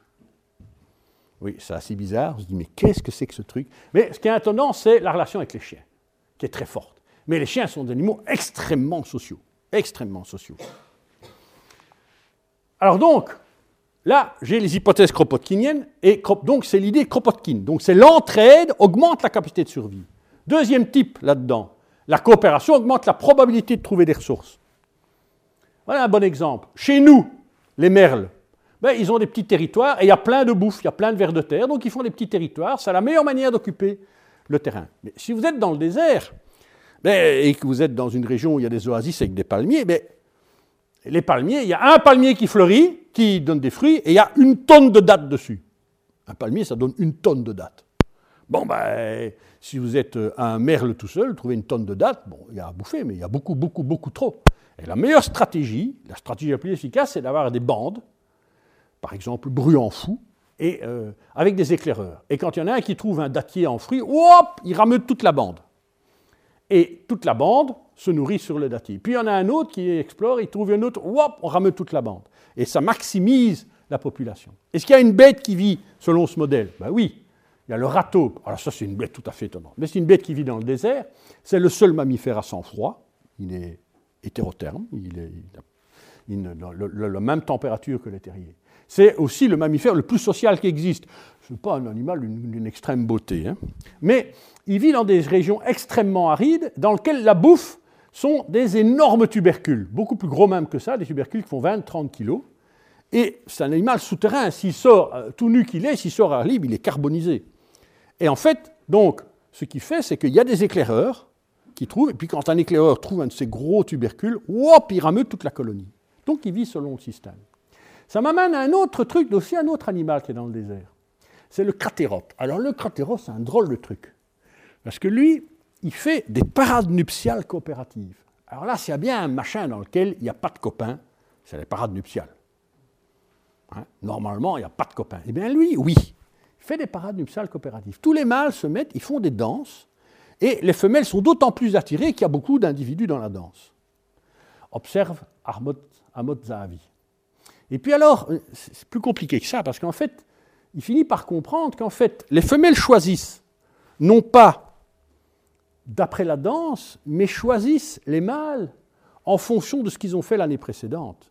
C'est-à-dire que les mâles viennent nourrir les jeunes, mais en fait, il y a des mâles qui sont des mâles qui sont très généreux.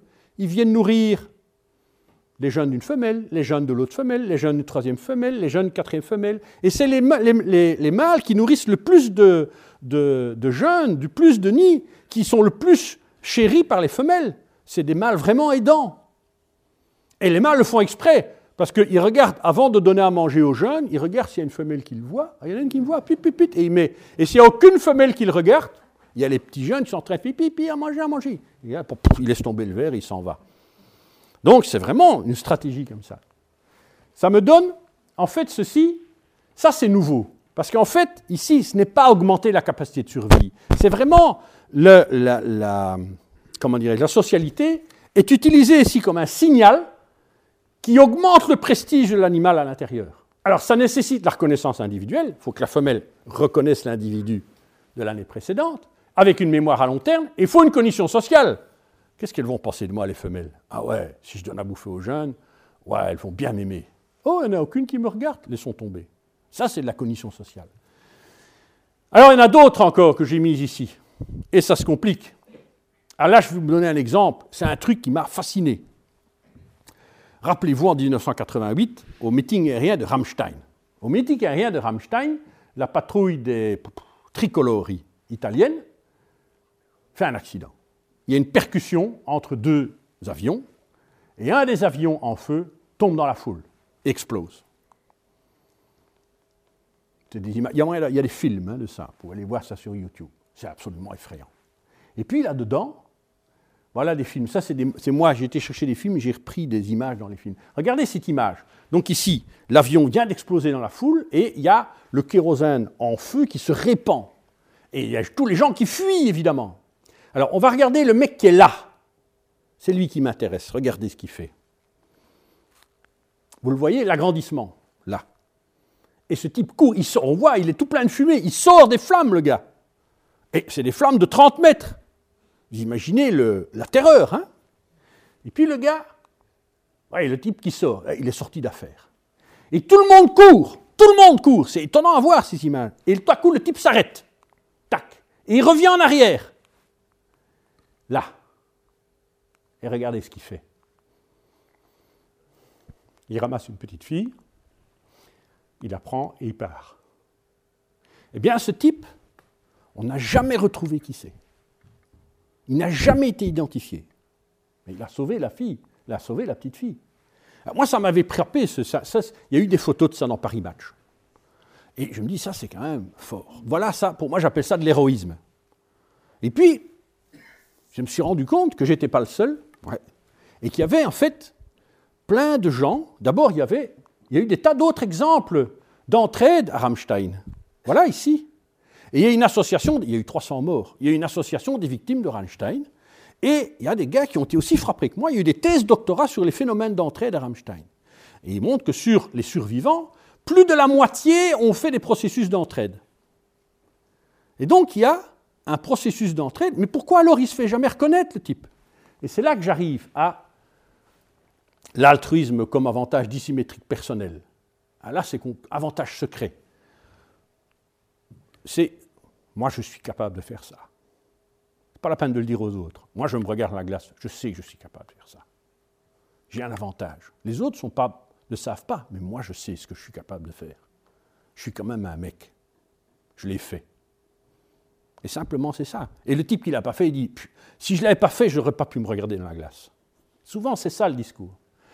Et enfin, on arrive à quelque chose. Vous allez me dire Oui, mais les animaux, ça, c'est un truc humain. Vous allez me dire Hein? Regardez.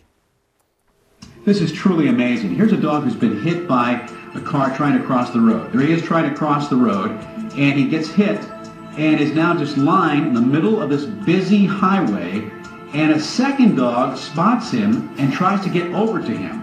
Here's the first dog again being hit.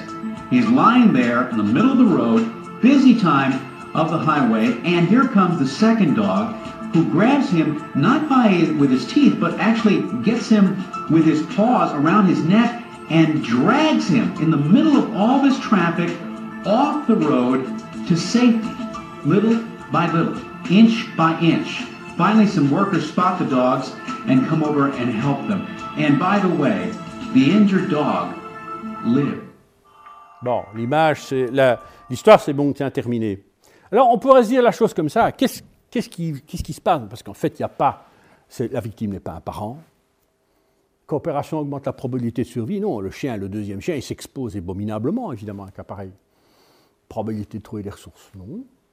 Signal qui augmente le prestige, pas l'impression. Réponse à un appel, attention, hein.